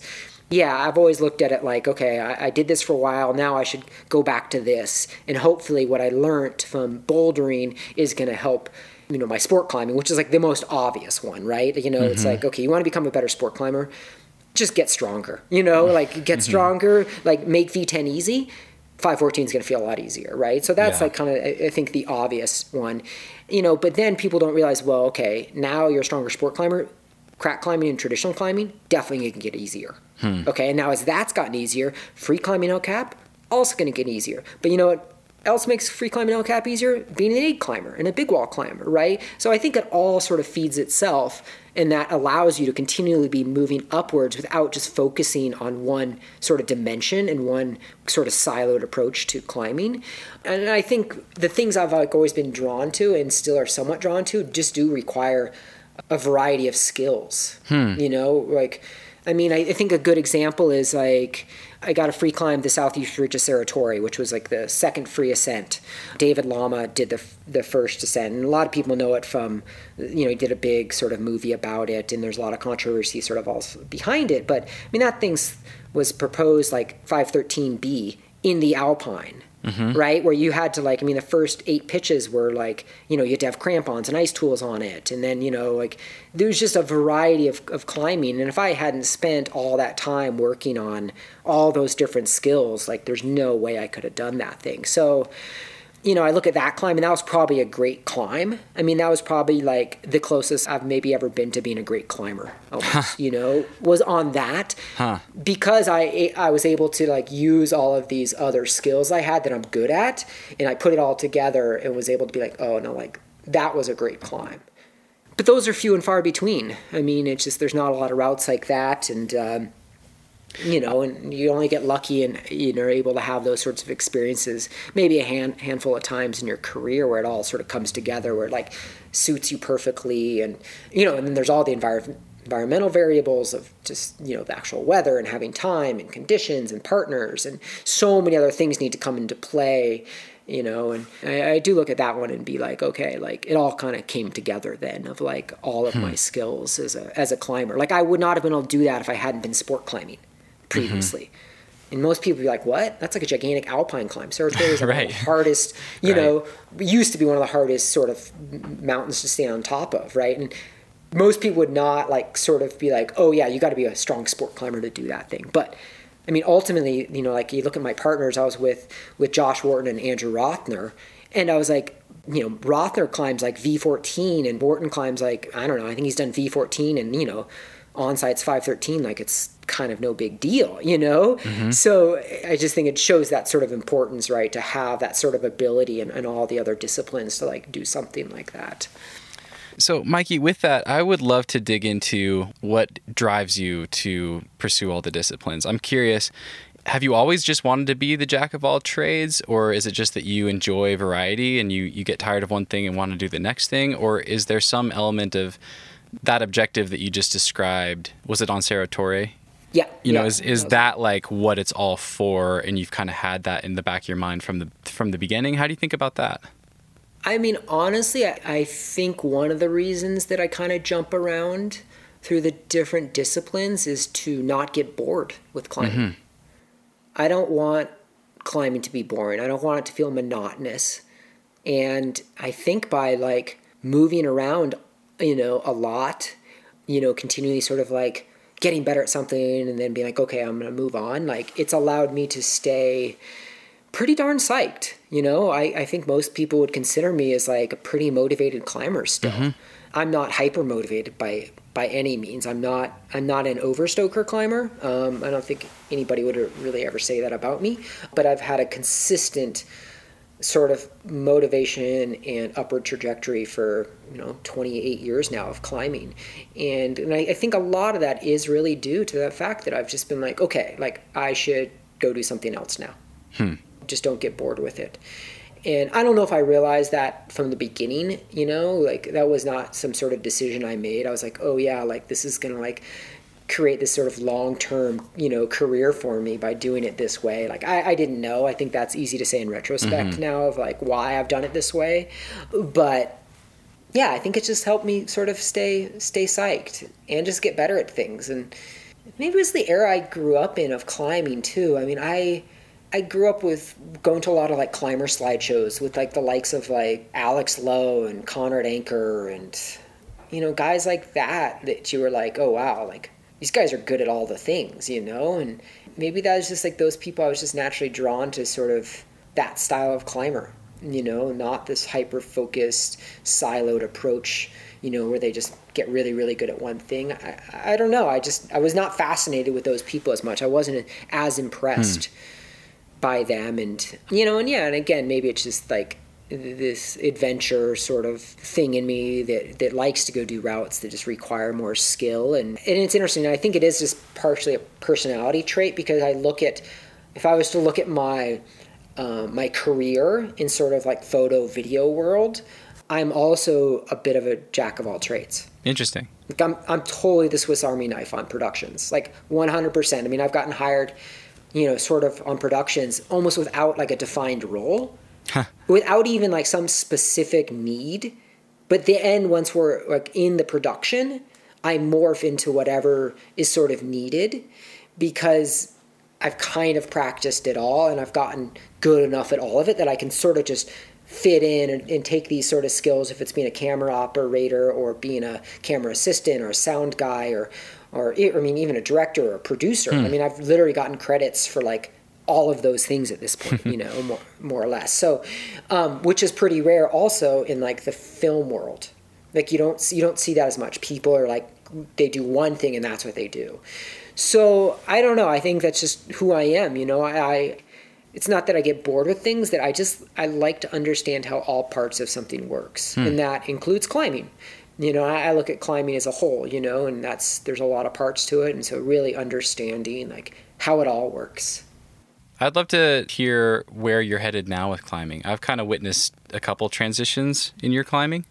We've spent a lot of time together at Smith, and I kind of got to see you really put your head down and kind of have your first proper sport climbing season. You were trying to break into 514 and you did it pretty fast. And, and since then, you kind of did the same thing with bouldering. You're like, huh, I kind of want to do more of that. I wonder if I could climb V10. And then sounds like you climbed a bunch of them within, within, you know, the first couple months of your season. But I'm curious about it, about that. Is that just what feels fun and interesting to you now? Or are those things kind of rounding out skill sets that you hadn't put as much time into for some greater objective? Tell me about that. I mean, as far as the first part of the question, it's like kind of like where I'm going. Yeah. Man, I've never known. I've, I've never had a six month plan. Okay. Literally, like, and this it bothers SJ. I think sometimes, you know, my girlfriend, she. Yeah because she's so good at like making plans and like goals and objectives and all these things and i mean i've i've literally never done the like oh i'm going to write down my goals for the year. Hmm. i've never done that in my life. I mean i have short-term goals and i work towards those goals and those goals are maybe maybe three to six months. And what i've found is though is like it allows me to be pretty open for what comes at me hmm. and like what makes the most sense, like what's presented to me at the time, and then I make a decision. But I don't I don't make decisions before I'm presented with the opportunity, I guess. Okay. Like, I don't know, like I have no idea what I'll climb in, in the next six months. No idea. I couldn't tell you. I couldn't tell you if I'm gonna go bouldering or new routing or I, I, yeah i don't know it's just kind of like i'll do something and then along the way it's like another opportunity will arise or i'll see something or i'll get psyched or you know it's just like oh my schedule's changed and you know now i know i'm going to have six weeks off in september. And then i just sort of look of like okay well what makes the most sense? You know what what am i able to train for? Like you know do i want to stay home? Do i want to travel? Like what haven't i been doing? Right? So all those things you know, I kind of throw it into the equation and then just be like, okay, well, maybe I should do this right now. I think this would be the most beneficial for me, the most interesting. It just makes the most sense, as opposed to like setting some goal a year out and not really knowing like what my life's going to look like at the time. Hmm. Right? Like I might have a job. I mean, the the weather might suck. Like who knows and then it's all of a sudden you you know if i spend all this time maybe you know focusing on that thing and i get there and i realize oh that was like totally the wrong decision so maybe it's just that i like putting off the decisions until i have to make a decision right like i don't want to set out and make some decision when it's like so far out and i don't actually know all the variables right mm-hmm. and uh, I mean, I, I, like to think I'm pretty analytical, and so maybe that's part of it. You know, I'm not driven as much by just these like these sort of ideas that are floating out there. You know, it's just like, oh, okay, I'm, I'll see where I'm at when it when the time comes. Um, so yeah, as far as like you know, where am I going with my climbing? Oh man, it's just so hard to say. It's just like you know, probably going to stay on the spiral track. You know, it's like nice. I went I went bouldering for a while, and I mean, right now, I if it wasn't for you know sort of COVID, I think I would be in Yosemite trying to put up another route on Middle Cathedral. Okay. You know, which is such a departure from bouldering, right? right. I mean, it's like if bouldering, the biggest you know, departure, you, you, perhaps. Totally, it's like you throw your crash pad down at the base, and then you're just like, "Sweet, I'm going to try this thing," and and then we're done in four hours. You know, uh-huh. or like, you know, a new route of Middle Cathedral is like setting off on this like multi-year endeavor mm-hmm. where it's going to be 50, 60, 70 days of effort and toiling and like i mean it is such a different thing i mean they're, they're, barely in the same like league of climbing and and that's what i had sort of thought i was doing but but now you look at you know what's going on and it's just like well who knows what i'm going to be doing so and i think that's a little bit more magnified just given the the current situation we're all in of just being like how do you make a plan right now? Yeah, you know? totally. Yeah, and so I actually haven't. Like this is, and I won't lie, this is probably the least motivated I've been in a really, really long time, mm. and I'm I'm like totally okay with it. Hmm. Um, I mean, I I haven't I haven't been training. I haven't been on the hangboard. And I mean, I watch, you know, SJ, it's like come home from work and she'll like get on the hangboard and, and I just like literally just sitting on the sofa, just being like, I don't really care. Like I'm good. I don't know. So I don't know. I think part of it's just yeah, what's going on and trying to find the next thing. You know, just mm-hmm. just seeing what what sort of happens and you know what what comes at me. yeah, don't don't really know. Yeah, what that's going to be.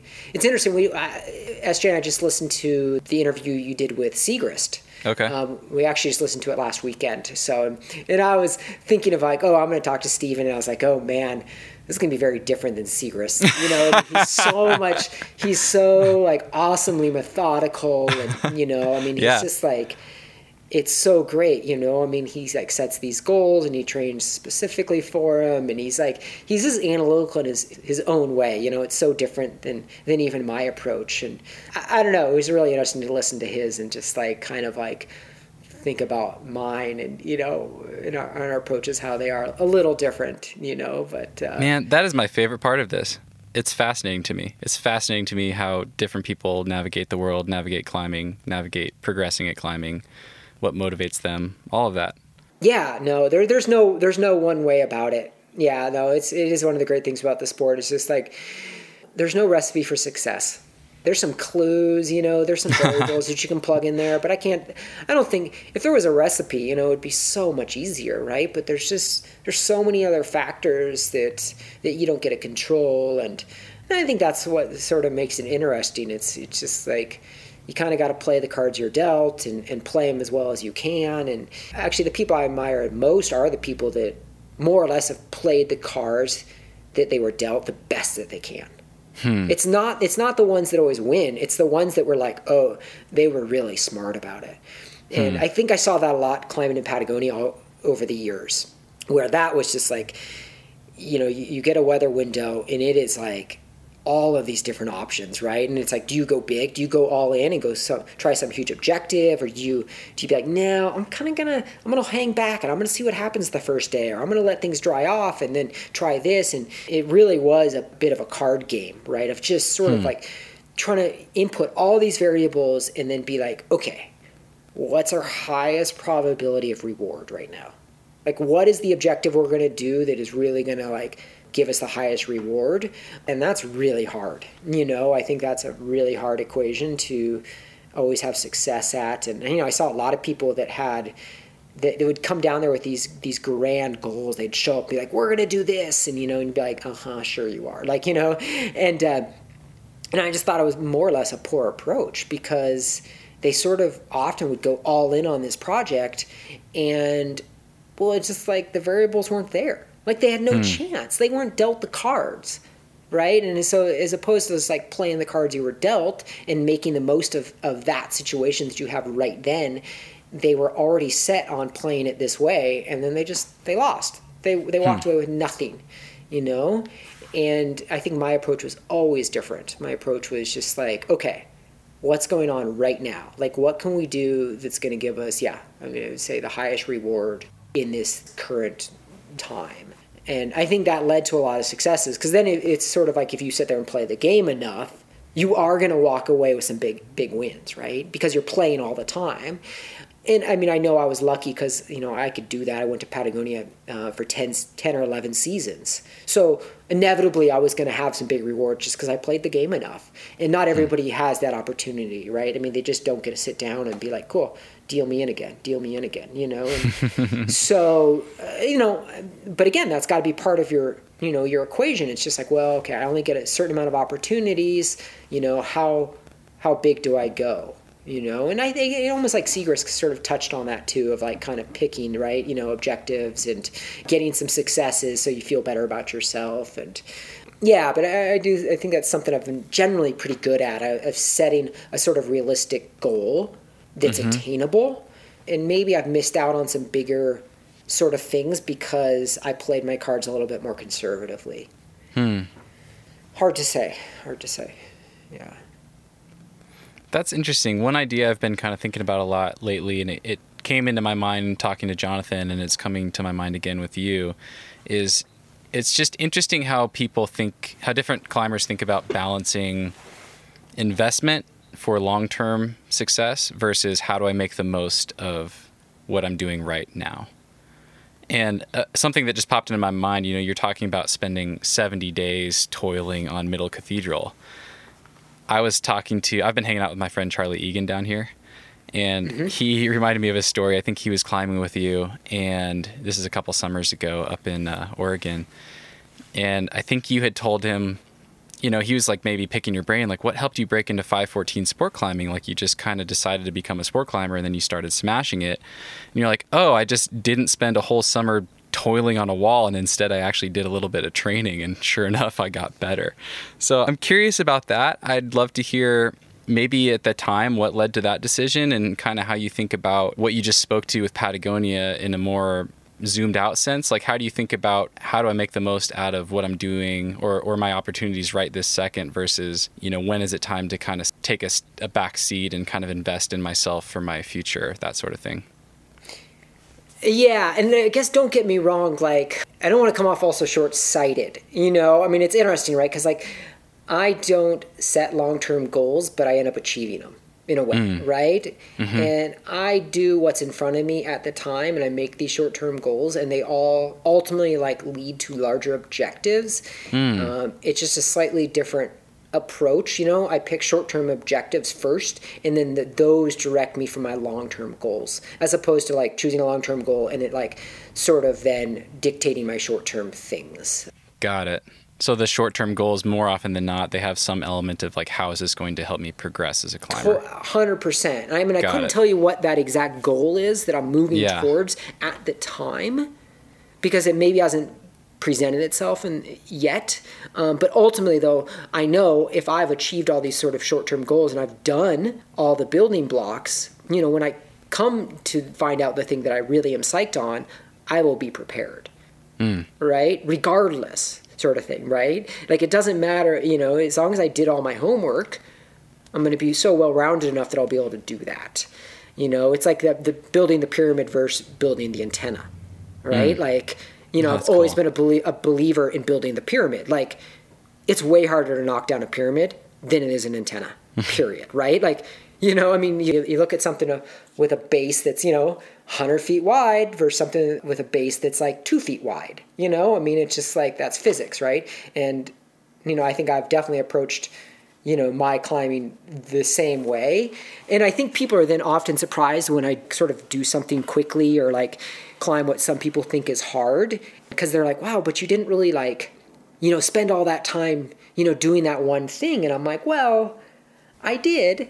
It's mm. just that like I did it separated by a bunch of time, you know. I mean, I built the pyramid, and I've let you know all those other experiences. They they help. Then when I say when I went to climb 514, you know, it's just like I was able to draw on all these other aspects of climbing that allowed me to do it. I didn't you know, I wasn't going to work up to 514 via via the antenna. It's like I already built a pyramid. and so, yeah. I mean, I think that's definitely like, you know, this this sort of approach I've had, you know, and and yeah, you know, I had to sort of recalibrate to climb 514.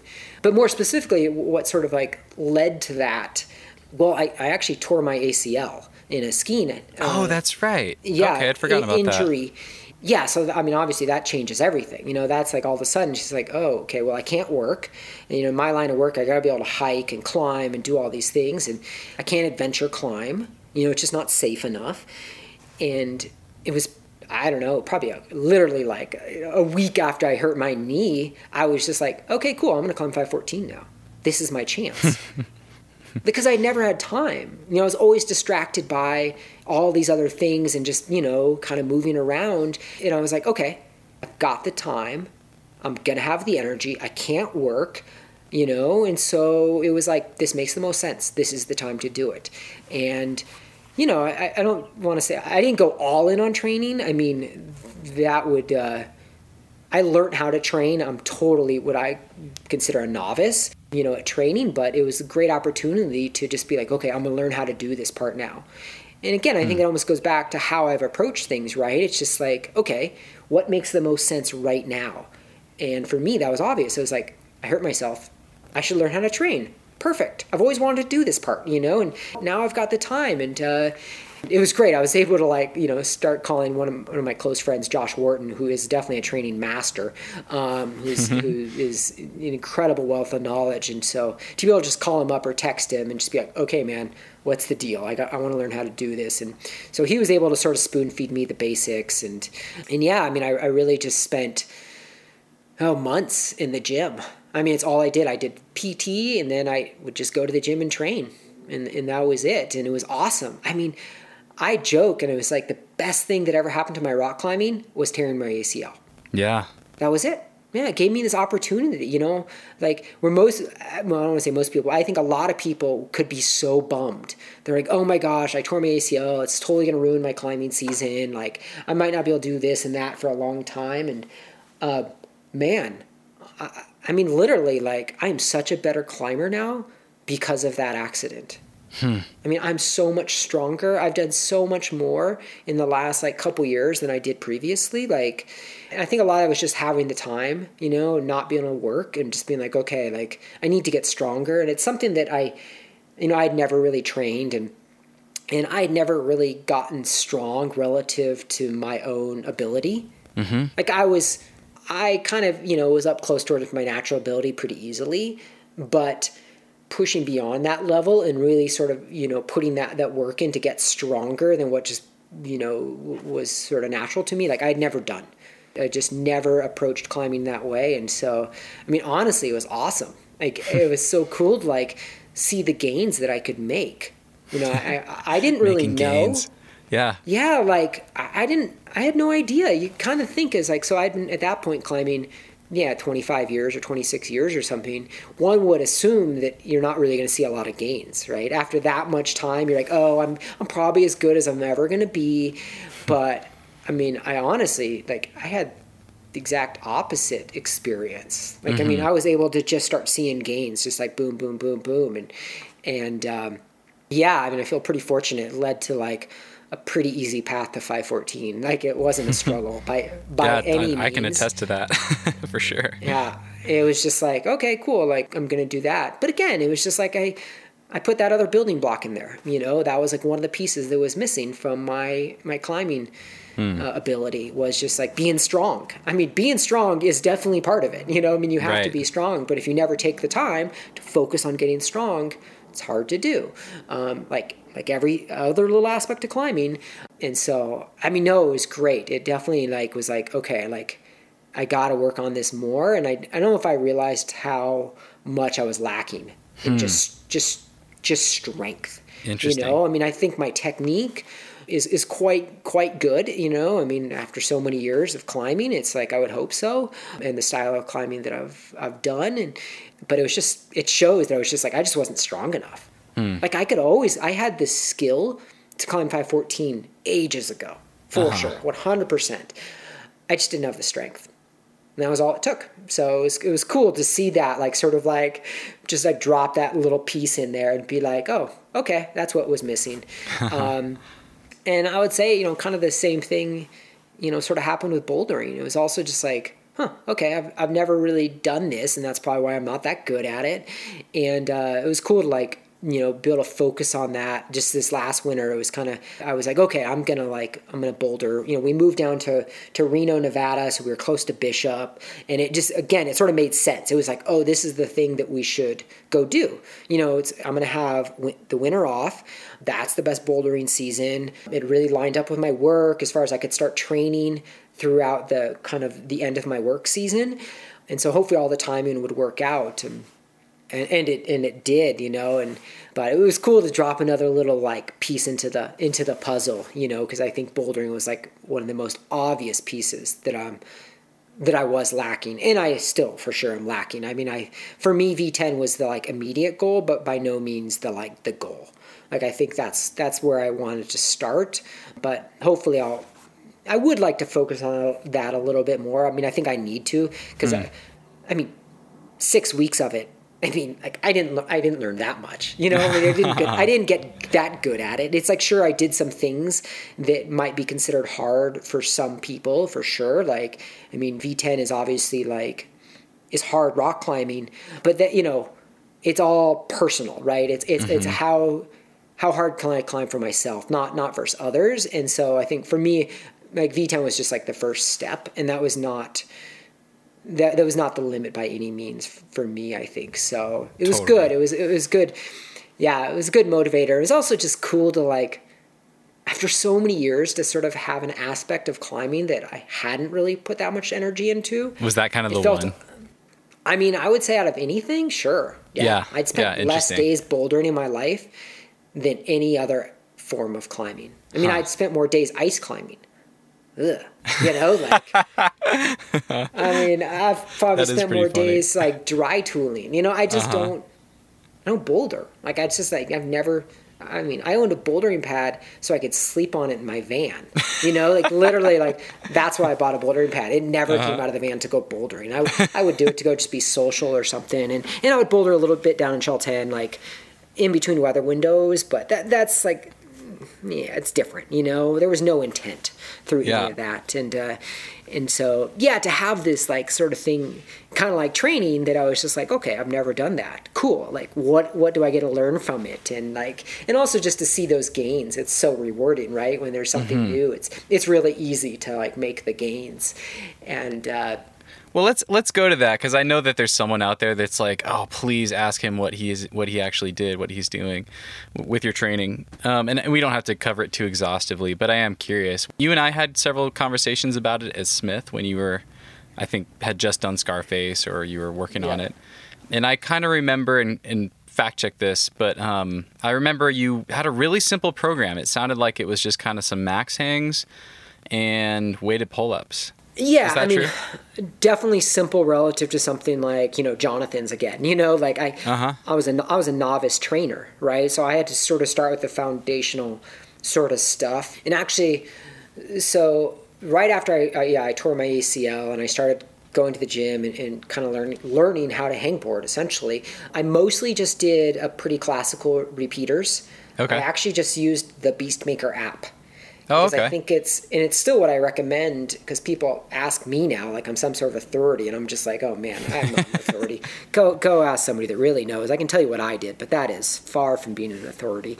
But it was the easiest to follow. You know, I hmm. looked at like the Andersons, you know, manual, and I was just like, I think I read the intro, and it was just like I was so turned off. I was like, it's wow, like a textbook for rock climbing. I do training. not climb for the same reasons those dudes climb. You know, like we yeah. are we are very different climbers. And so I was like, yeah, no. So I was like, what's what's simple here? And yeah, so I just did standard, you know, seven on, three off, seven hangs sort of things, you know, repeaters, classic, okay. high volume, nothing special. I started doing yeah weighted pull-ups, working on. I mean, usually I was like three or four rep max sort of okay. things. Um, so pretty high weight, low volume. One of the things I was concerned about, like, well, that I, have struggled with is I'm, I'm, short, right? So I have to reach farther between the holds. And like talking to to my buddy Josh, he's like, well, you just you need to like work on your power and your lock off strength, you know. And so a good way to do that is just with weighted pull ups, and especially max. You know, my endurance was fine. You'll get endurance, you know. So yeah, so doing a, a, a setup yeah, working on the, the max max pull ups. Learn how to do muscle ups. Mm. Again, a thing that's super important if you're short, I think, because interesting. You know, one one of that hardest movements is when you you know say you lock off on a pull up bar. You know, how do you push that to your waist? Hmm. Like that movement is pretty hard. You don't really get that. You know, it's kind of like campusing. Yeah. You know, but I, I, find campusing it's it's like not that controlled. You can kind of throw your body, which is fine and all when you're throwing to a big hold, but like a muscle up like a pure one when you're not kipping, you know, is so much more controlled. So I think ultimately for non-dynamic climbing, which say is like Scarface, right? Like those are really long moves, but you have to be super precise. Like mm-hmm. if I was just campusing, right. I don't think it would have been as beneficial because I would, you know, like throwing to the mono, you can't throw to the mono. You have to like lock off. Yeah, they're odd holds too. You kind of have to nuance all of them. You don't just slot your fingers right in there. Totally. Yeah, you got to be precision. And so I actually think working on the muscle ups was really really helpful for that. That's interesting. You know, like Jonathan was kind of training the same thing with a cable pull down machine. He was describing mm, kind of mm-hmm. like training your low hand on the campus on the campus board with yep, like a yep, tricep absolutely. extension pull down sort of thing.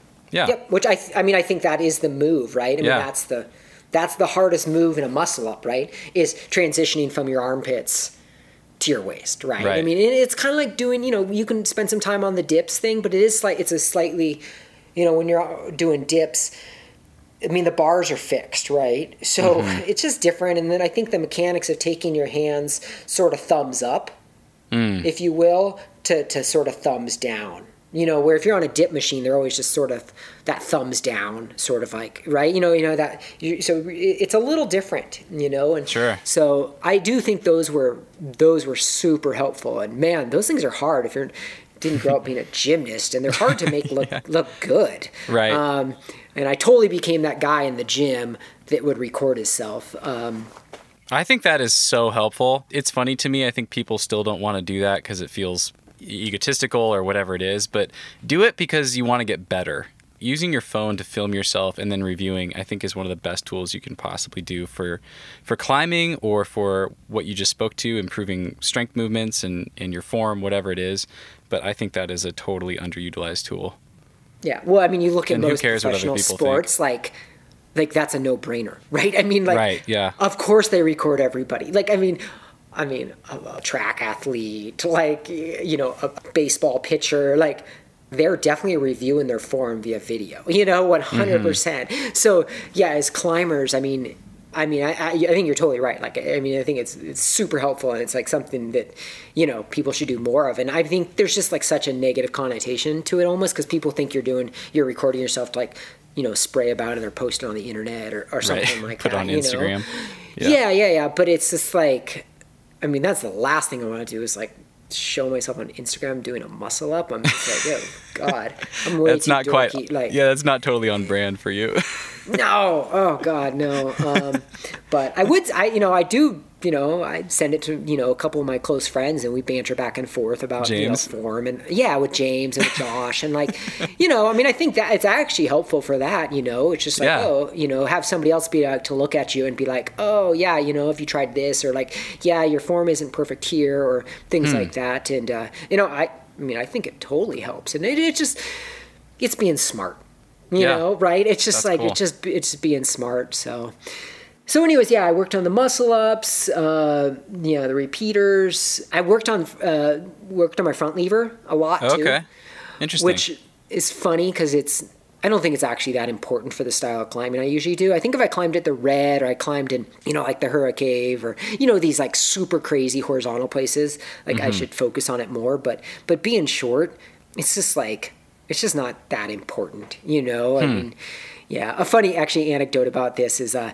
I had never really tried to do a front lever like uh, it wasn't a thing. And when i was working on free solo you know Honnold would like train after a full day of climbing and you know we'd, we'd have these sort of training days. And and he was working on his front lever and you know he's like oh can you do one? I'm like i, I don't know. Never i've never tried. And i and i like pull on and i like pretty much just do a front lever you know? And I'm, like, and I'm like talking to him. I was like but i don't know. Is this how you're supposed to do it? And he's just like huh what you know he's like, what the hell, dude? what the hell? And he, you know, in classic Honnold, he's like, you know, he's totally competitive in a in a healthy way. Like Yeah, yeah. Honnold's like he's the right sort of competitive. It's awesome. He wants to be he wants to be better, but he doesn't want you to be worse. yeah, totally, totally. Right? Like That's he's awesome. happy if you get better. He just Right. Mm-hmm. wants to be better than you're better. You know, like that's all that matters, which is cool. I mean, I think it's it's actually it's fun being competitive with him. Well, and it is uniquely uh, aggravating when you've been training something in particular and someone else just kind of like onsights it, you know? Yeah. Well, especially to him. yeah. because he's not used to that, right? I mean, Uh-huh. there's a guy that is so not used to being, you know, the best at everything, or like just naturally really good at it. And yeah, so it was pretty funny. Like when I just did it, and and he was just like, oh, oh, okay, well. You can't be better at that than me. That you know, and so he like totally, you know, like Yeah. motivated them, which is great. That's exactly, that's it, right? I mean, that's perfect in a way. Like, you know, he, it motivated him. It's awesome. You know, and uh, so yeah. So you, you've alluded to your height a couple times. Um, I've heard you say that, you know, most people think I'm 5'7", and it kind of pisses me off because I'm actually not. How tall are you? I'm five three. Yeah. yeah. Yeah, totally. No, I mean I'm on the shorter side in the climbing world. You know, I mean I'm Mm-hmm. I'm not like a full on outlier. I would say. I mean I'm pretty average height to most women, really. So, um, you know, Oh, yeah. but it's like I'm I'm not a female, so I don't have those advantages. I mean, That's interesting. What do you mean by that?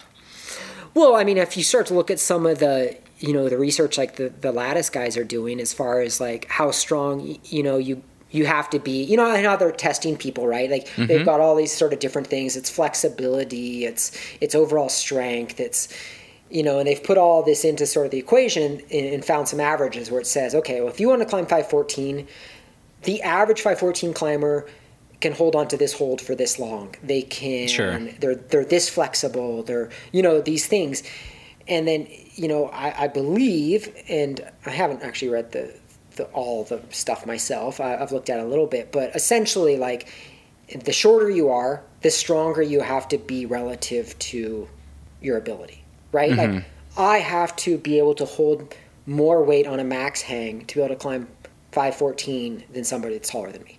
Right, and just to be totally clear, um, you mean relative strength, relative to your body weight.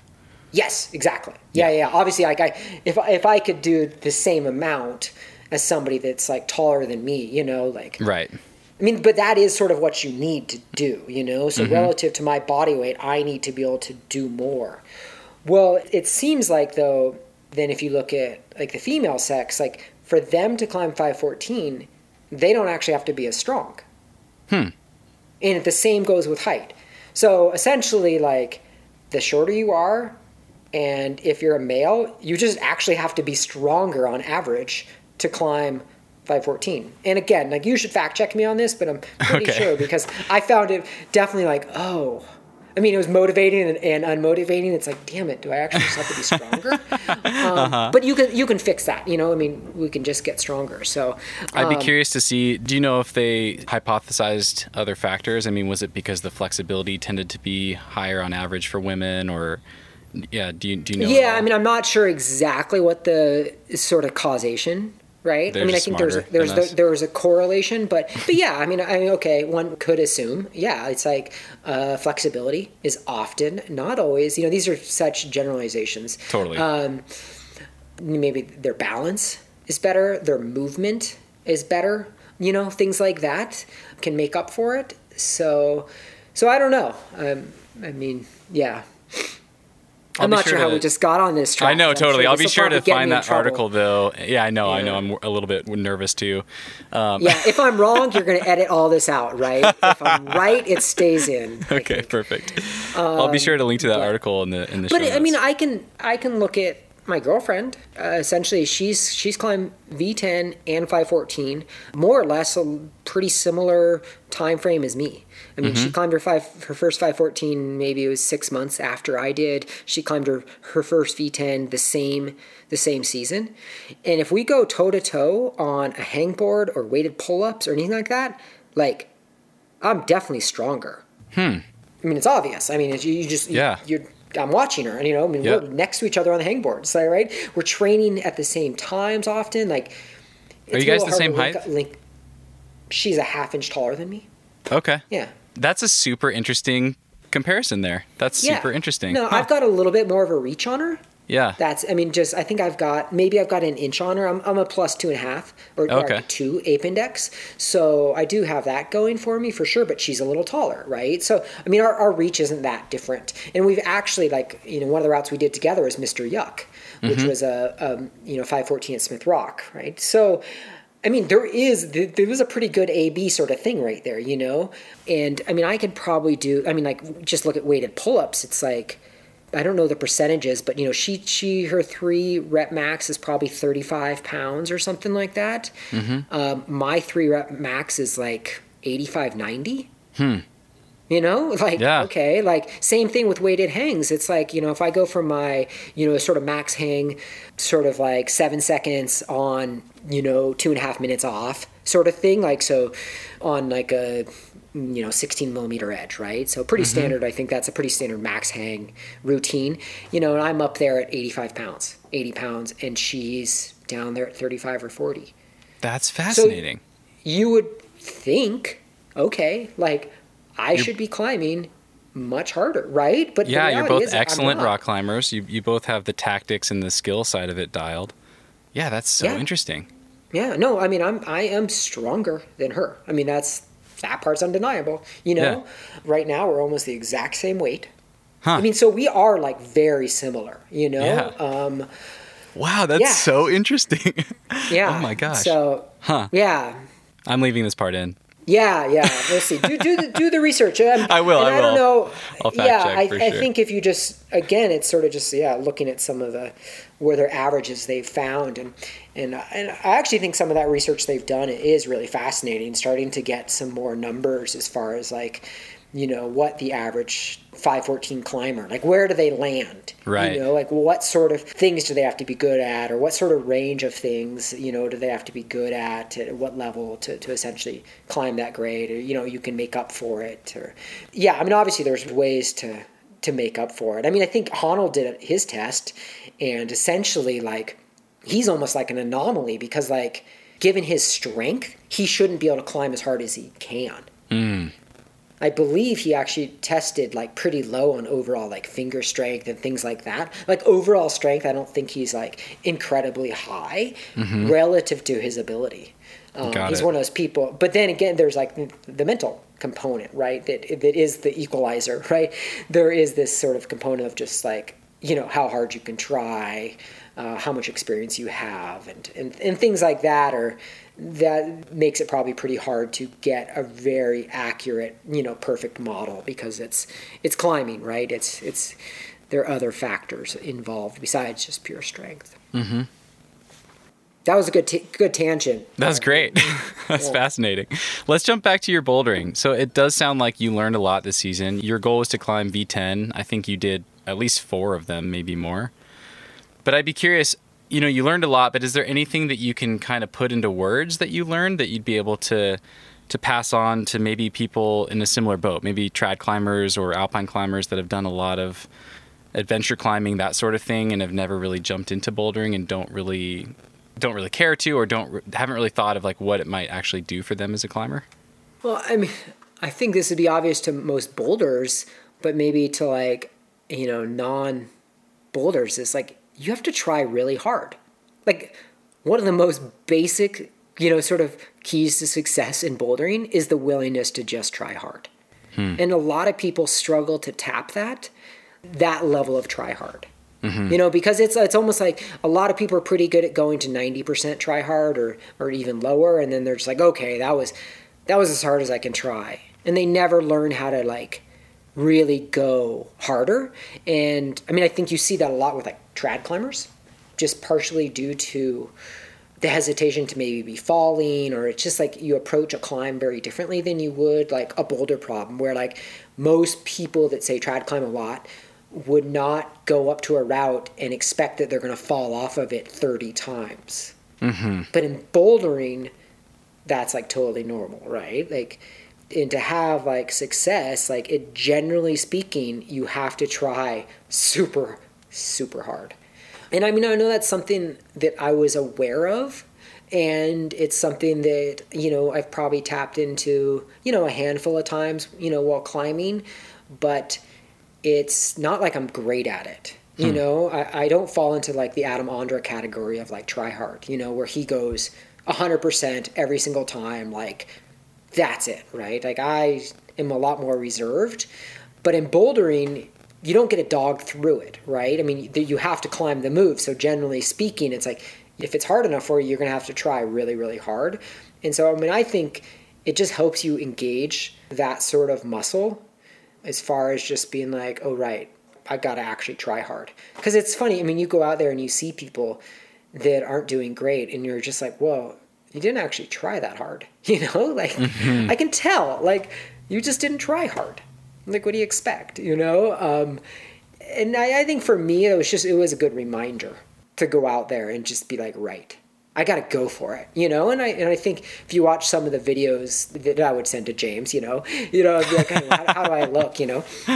And uh, you know, I mean, I think I was I was trying hard, you know. Yeah. I, mean, I, I started to like look like a boulderer, not not not that great, you know. He he, he showed it to Nina, uh, his girlfriend uh, Williams, you know, because I wanted the feedback. I was just Right. like, do I look like a boulder yet? and uh, and I mean, she was like, nah, not. You're getting there, you know. And it's true because then I just watched, you know, and I was like, oh right. Interesting. Like I don't look I don't look like a boulder yet because I'm not trying hard enough. I'm not looking I don't you know like I'm sort of like climbing where I think I should climb, you know, or I've got this sort of this governor that's just like, oh, that's as hard as you can try, you know, because that's where I'm used to it. Mm. right? That's that's the the standard and the expectation of set, and it's hard then to change that, right? To be like, no, no, no, like I know that's what you thought was try hard, but you actually need to like engage this other part. Hmm. And uh, bouldering, you can do that, right? It's like it's which is so cool about it because you can try things over and over. It's you know close to the ground. There's not as many sort of uh, factors like when you're you know alpine climbing or something, which is the realm where like you generally don't want to be pushing up towards that limit mm. as far as like try hard because generally speaking as you reach your upper threshold of try hard it's really hard to focus on all the other things. And in alpine climbing you need to be aware of like all those other factors as far as like safety goes. And you don't want to be like falling off. You don't want to be up there like whipping off something 30 times just because right. it's it's just not really safe to be doing that.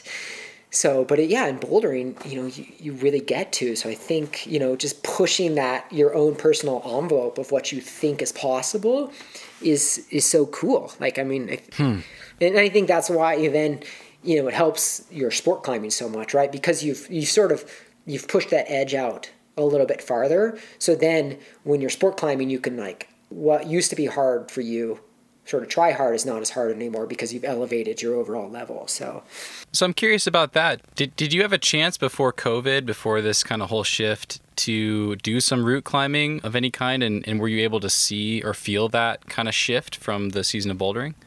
No, unfortunately, it was like I kind of uh, I went from I went from bouldering to like cold turkey. I went ah, like damn. I mean, I've not really climbed since the end of January, I guess. Hmm. Like I've barely climbed since then. I I had a, I had a long work gig down in in Chile for all of February just had some other circumstances. I guess, you know, the last time I feel like I was really rock climbing, it was when I saw you, was yeah. up on Moonlight Buttress. I mean, mm-hmm. that was it, you know, which that part, that's not like, I wouldn't really notice it, I guess. I mean, we did go to the Grail. I think that's where we were. We went to the Grail and I got to do some, some sport climbing. And I mean, it's so hard to tell because I hadn't, hadn't really climbed in over a like a month. You know, it had been about 5 uh-huh. weeks. About no training, no climbing, like very little output. So I, I couldn't really tell if, if I was benefiting at all from from any of the bouldering but i mean i was able to like flash a couple things that would normally be a bit hard for me so i was like oh huh maybe maybe the you know i'm still seeing some byproduct but at that point i i, I couldn't say there was any real you know correlation or anything like that so okay. yeah un- unfortunately the way things worked out i I don't really know. And, you know, I was also pretty beat down from all that bouldering. Um, hmm. I felt it in my hands. I, I just felt it in my body. I was getting, I was getting achy. You know, I'm, I am getting kind of older. I'm I'm 40 now, so I would lie to say that I don't have, you know, sore rotator cuffs and joints and things like that. I mean, I, I just can't do as much as that I, I, used to be able to do without hurting myself, and I have to be really, really careful, you know, especially mm-hmm. as I get deeper into the like the season. My volume just has to start going down. I just I just can't do as much, you know. I just run the risk of hurting myself, which would be counterproductive. So, gotcha. Um, yeah, so it'll be interesting to see. You know, I mean, hopefully, I'll it'll sync up and I'll, and I'll be able to go bouldering at some point, and then see how it more directly relates to sport climbing or or, or trad climbing or big wall free climbing for that matter. But you know, I, I don't think all those gains are lost. You know, again, mm-hmm. just dropped another you know sort of piece into the pyramid. You know, I'm not. That's not just going to go away. Um, yeah, totally. I, hope. And, you know, I would say, you know, now that we're living in Reno, we plan on spending more time in Yosemite again, and and probably climbing back up on El Cap a bit more and doing some free climbing up there. And and often a lot of that climbing does just come down to bouldering. Hmm. I mean, El Cap is the cruxes are boulder problems. Like, I mean, that's that's it. I mean, most granite climbing for that matter, unless you're just talking some pure splitters. But once you get past the like 512 grades and you get into like 513 and harder, it, comes down to how hard you can boulder. Mm-hmm. It's not it's not endurance. It's you know generally you've already got the techniques. So um, which I mean was one of the reasons I was like, okay, cool. I should like do some more bouldering. You know, as we sort of SJ and I planned on climbing on El Cap a bit more again. I was like, I need to I need to work on that aspect. Um, so, so yeah, so we'll see. We'll see. Ho- hopefully, it, hopefully it helps a little bit. That's it for part one. I hope you enjoyed it. Part two will go live next week. I appreciate you all. Much love. Stay safe out there. We'll see you next time. Shake it up, stop when the clock hits 13. Sing. Cause, cause, cause, no one can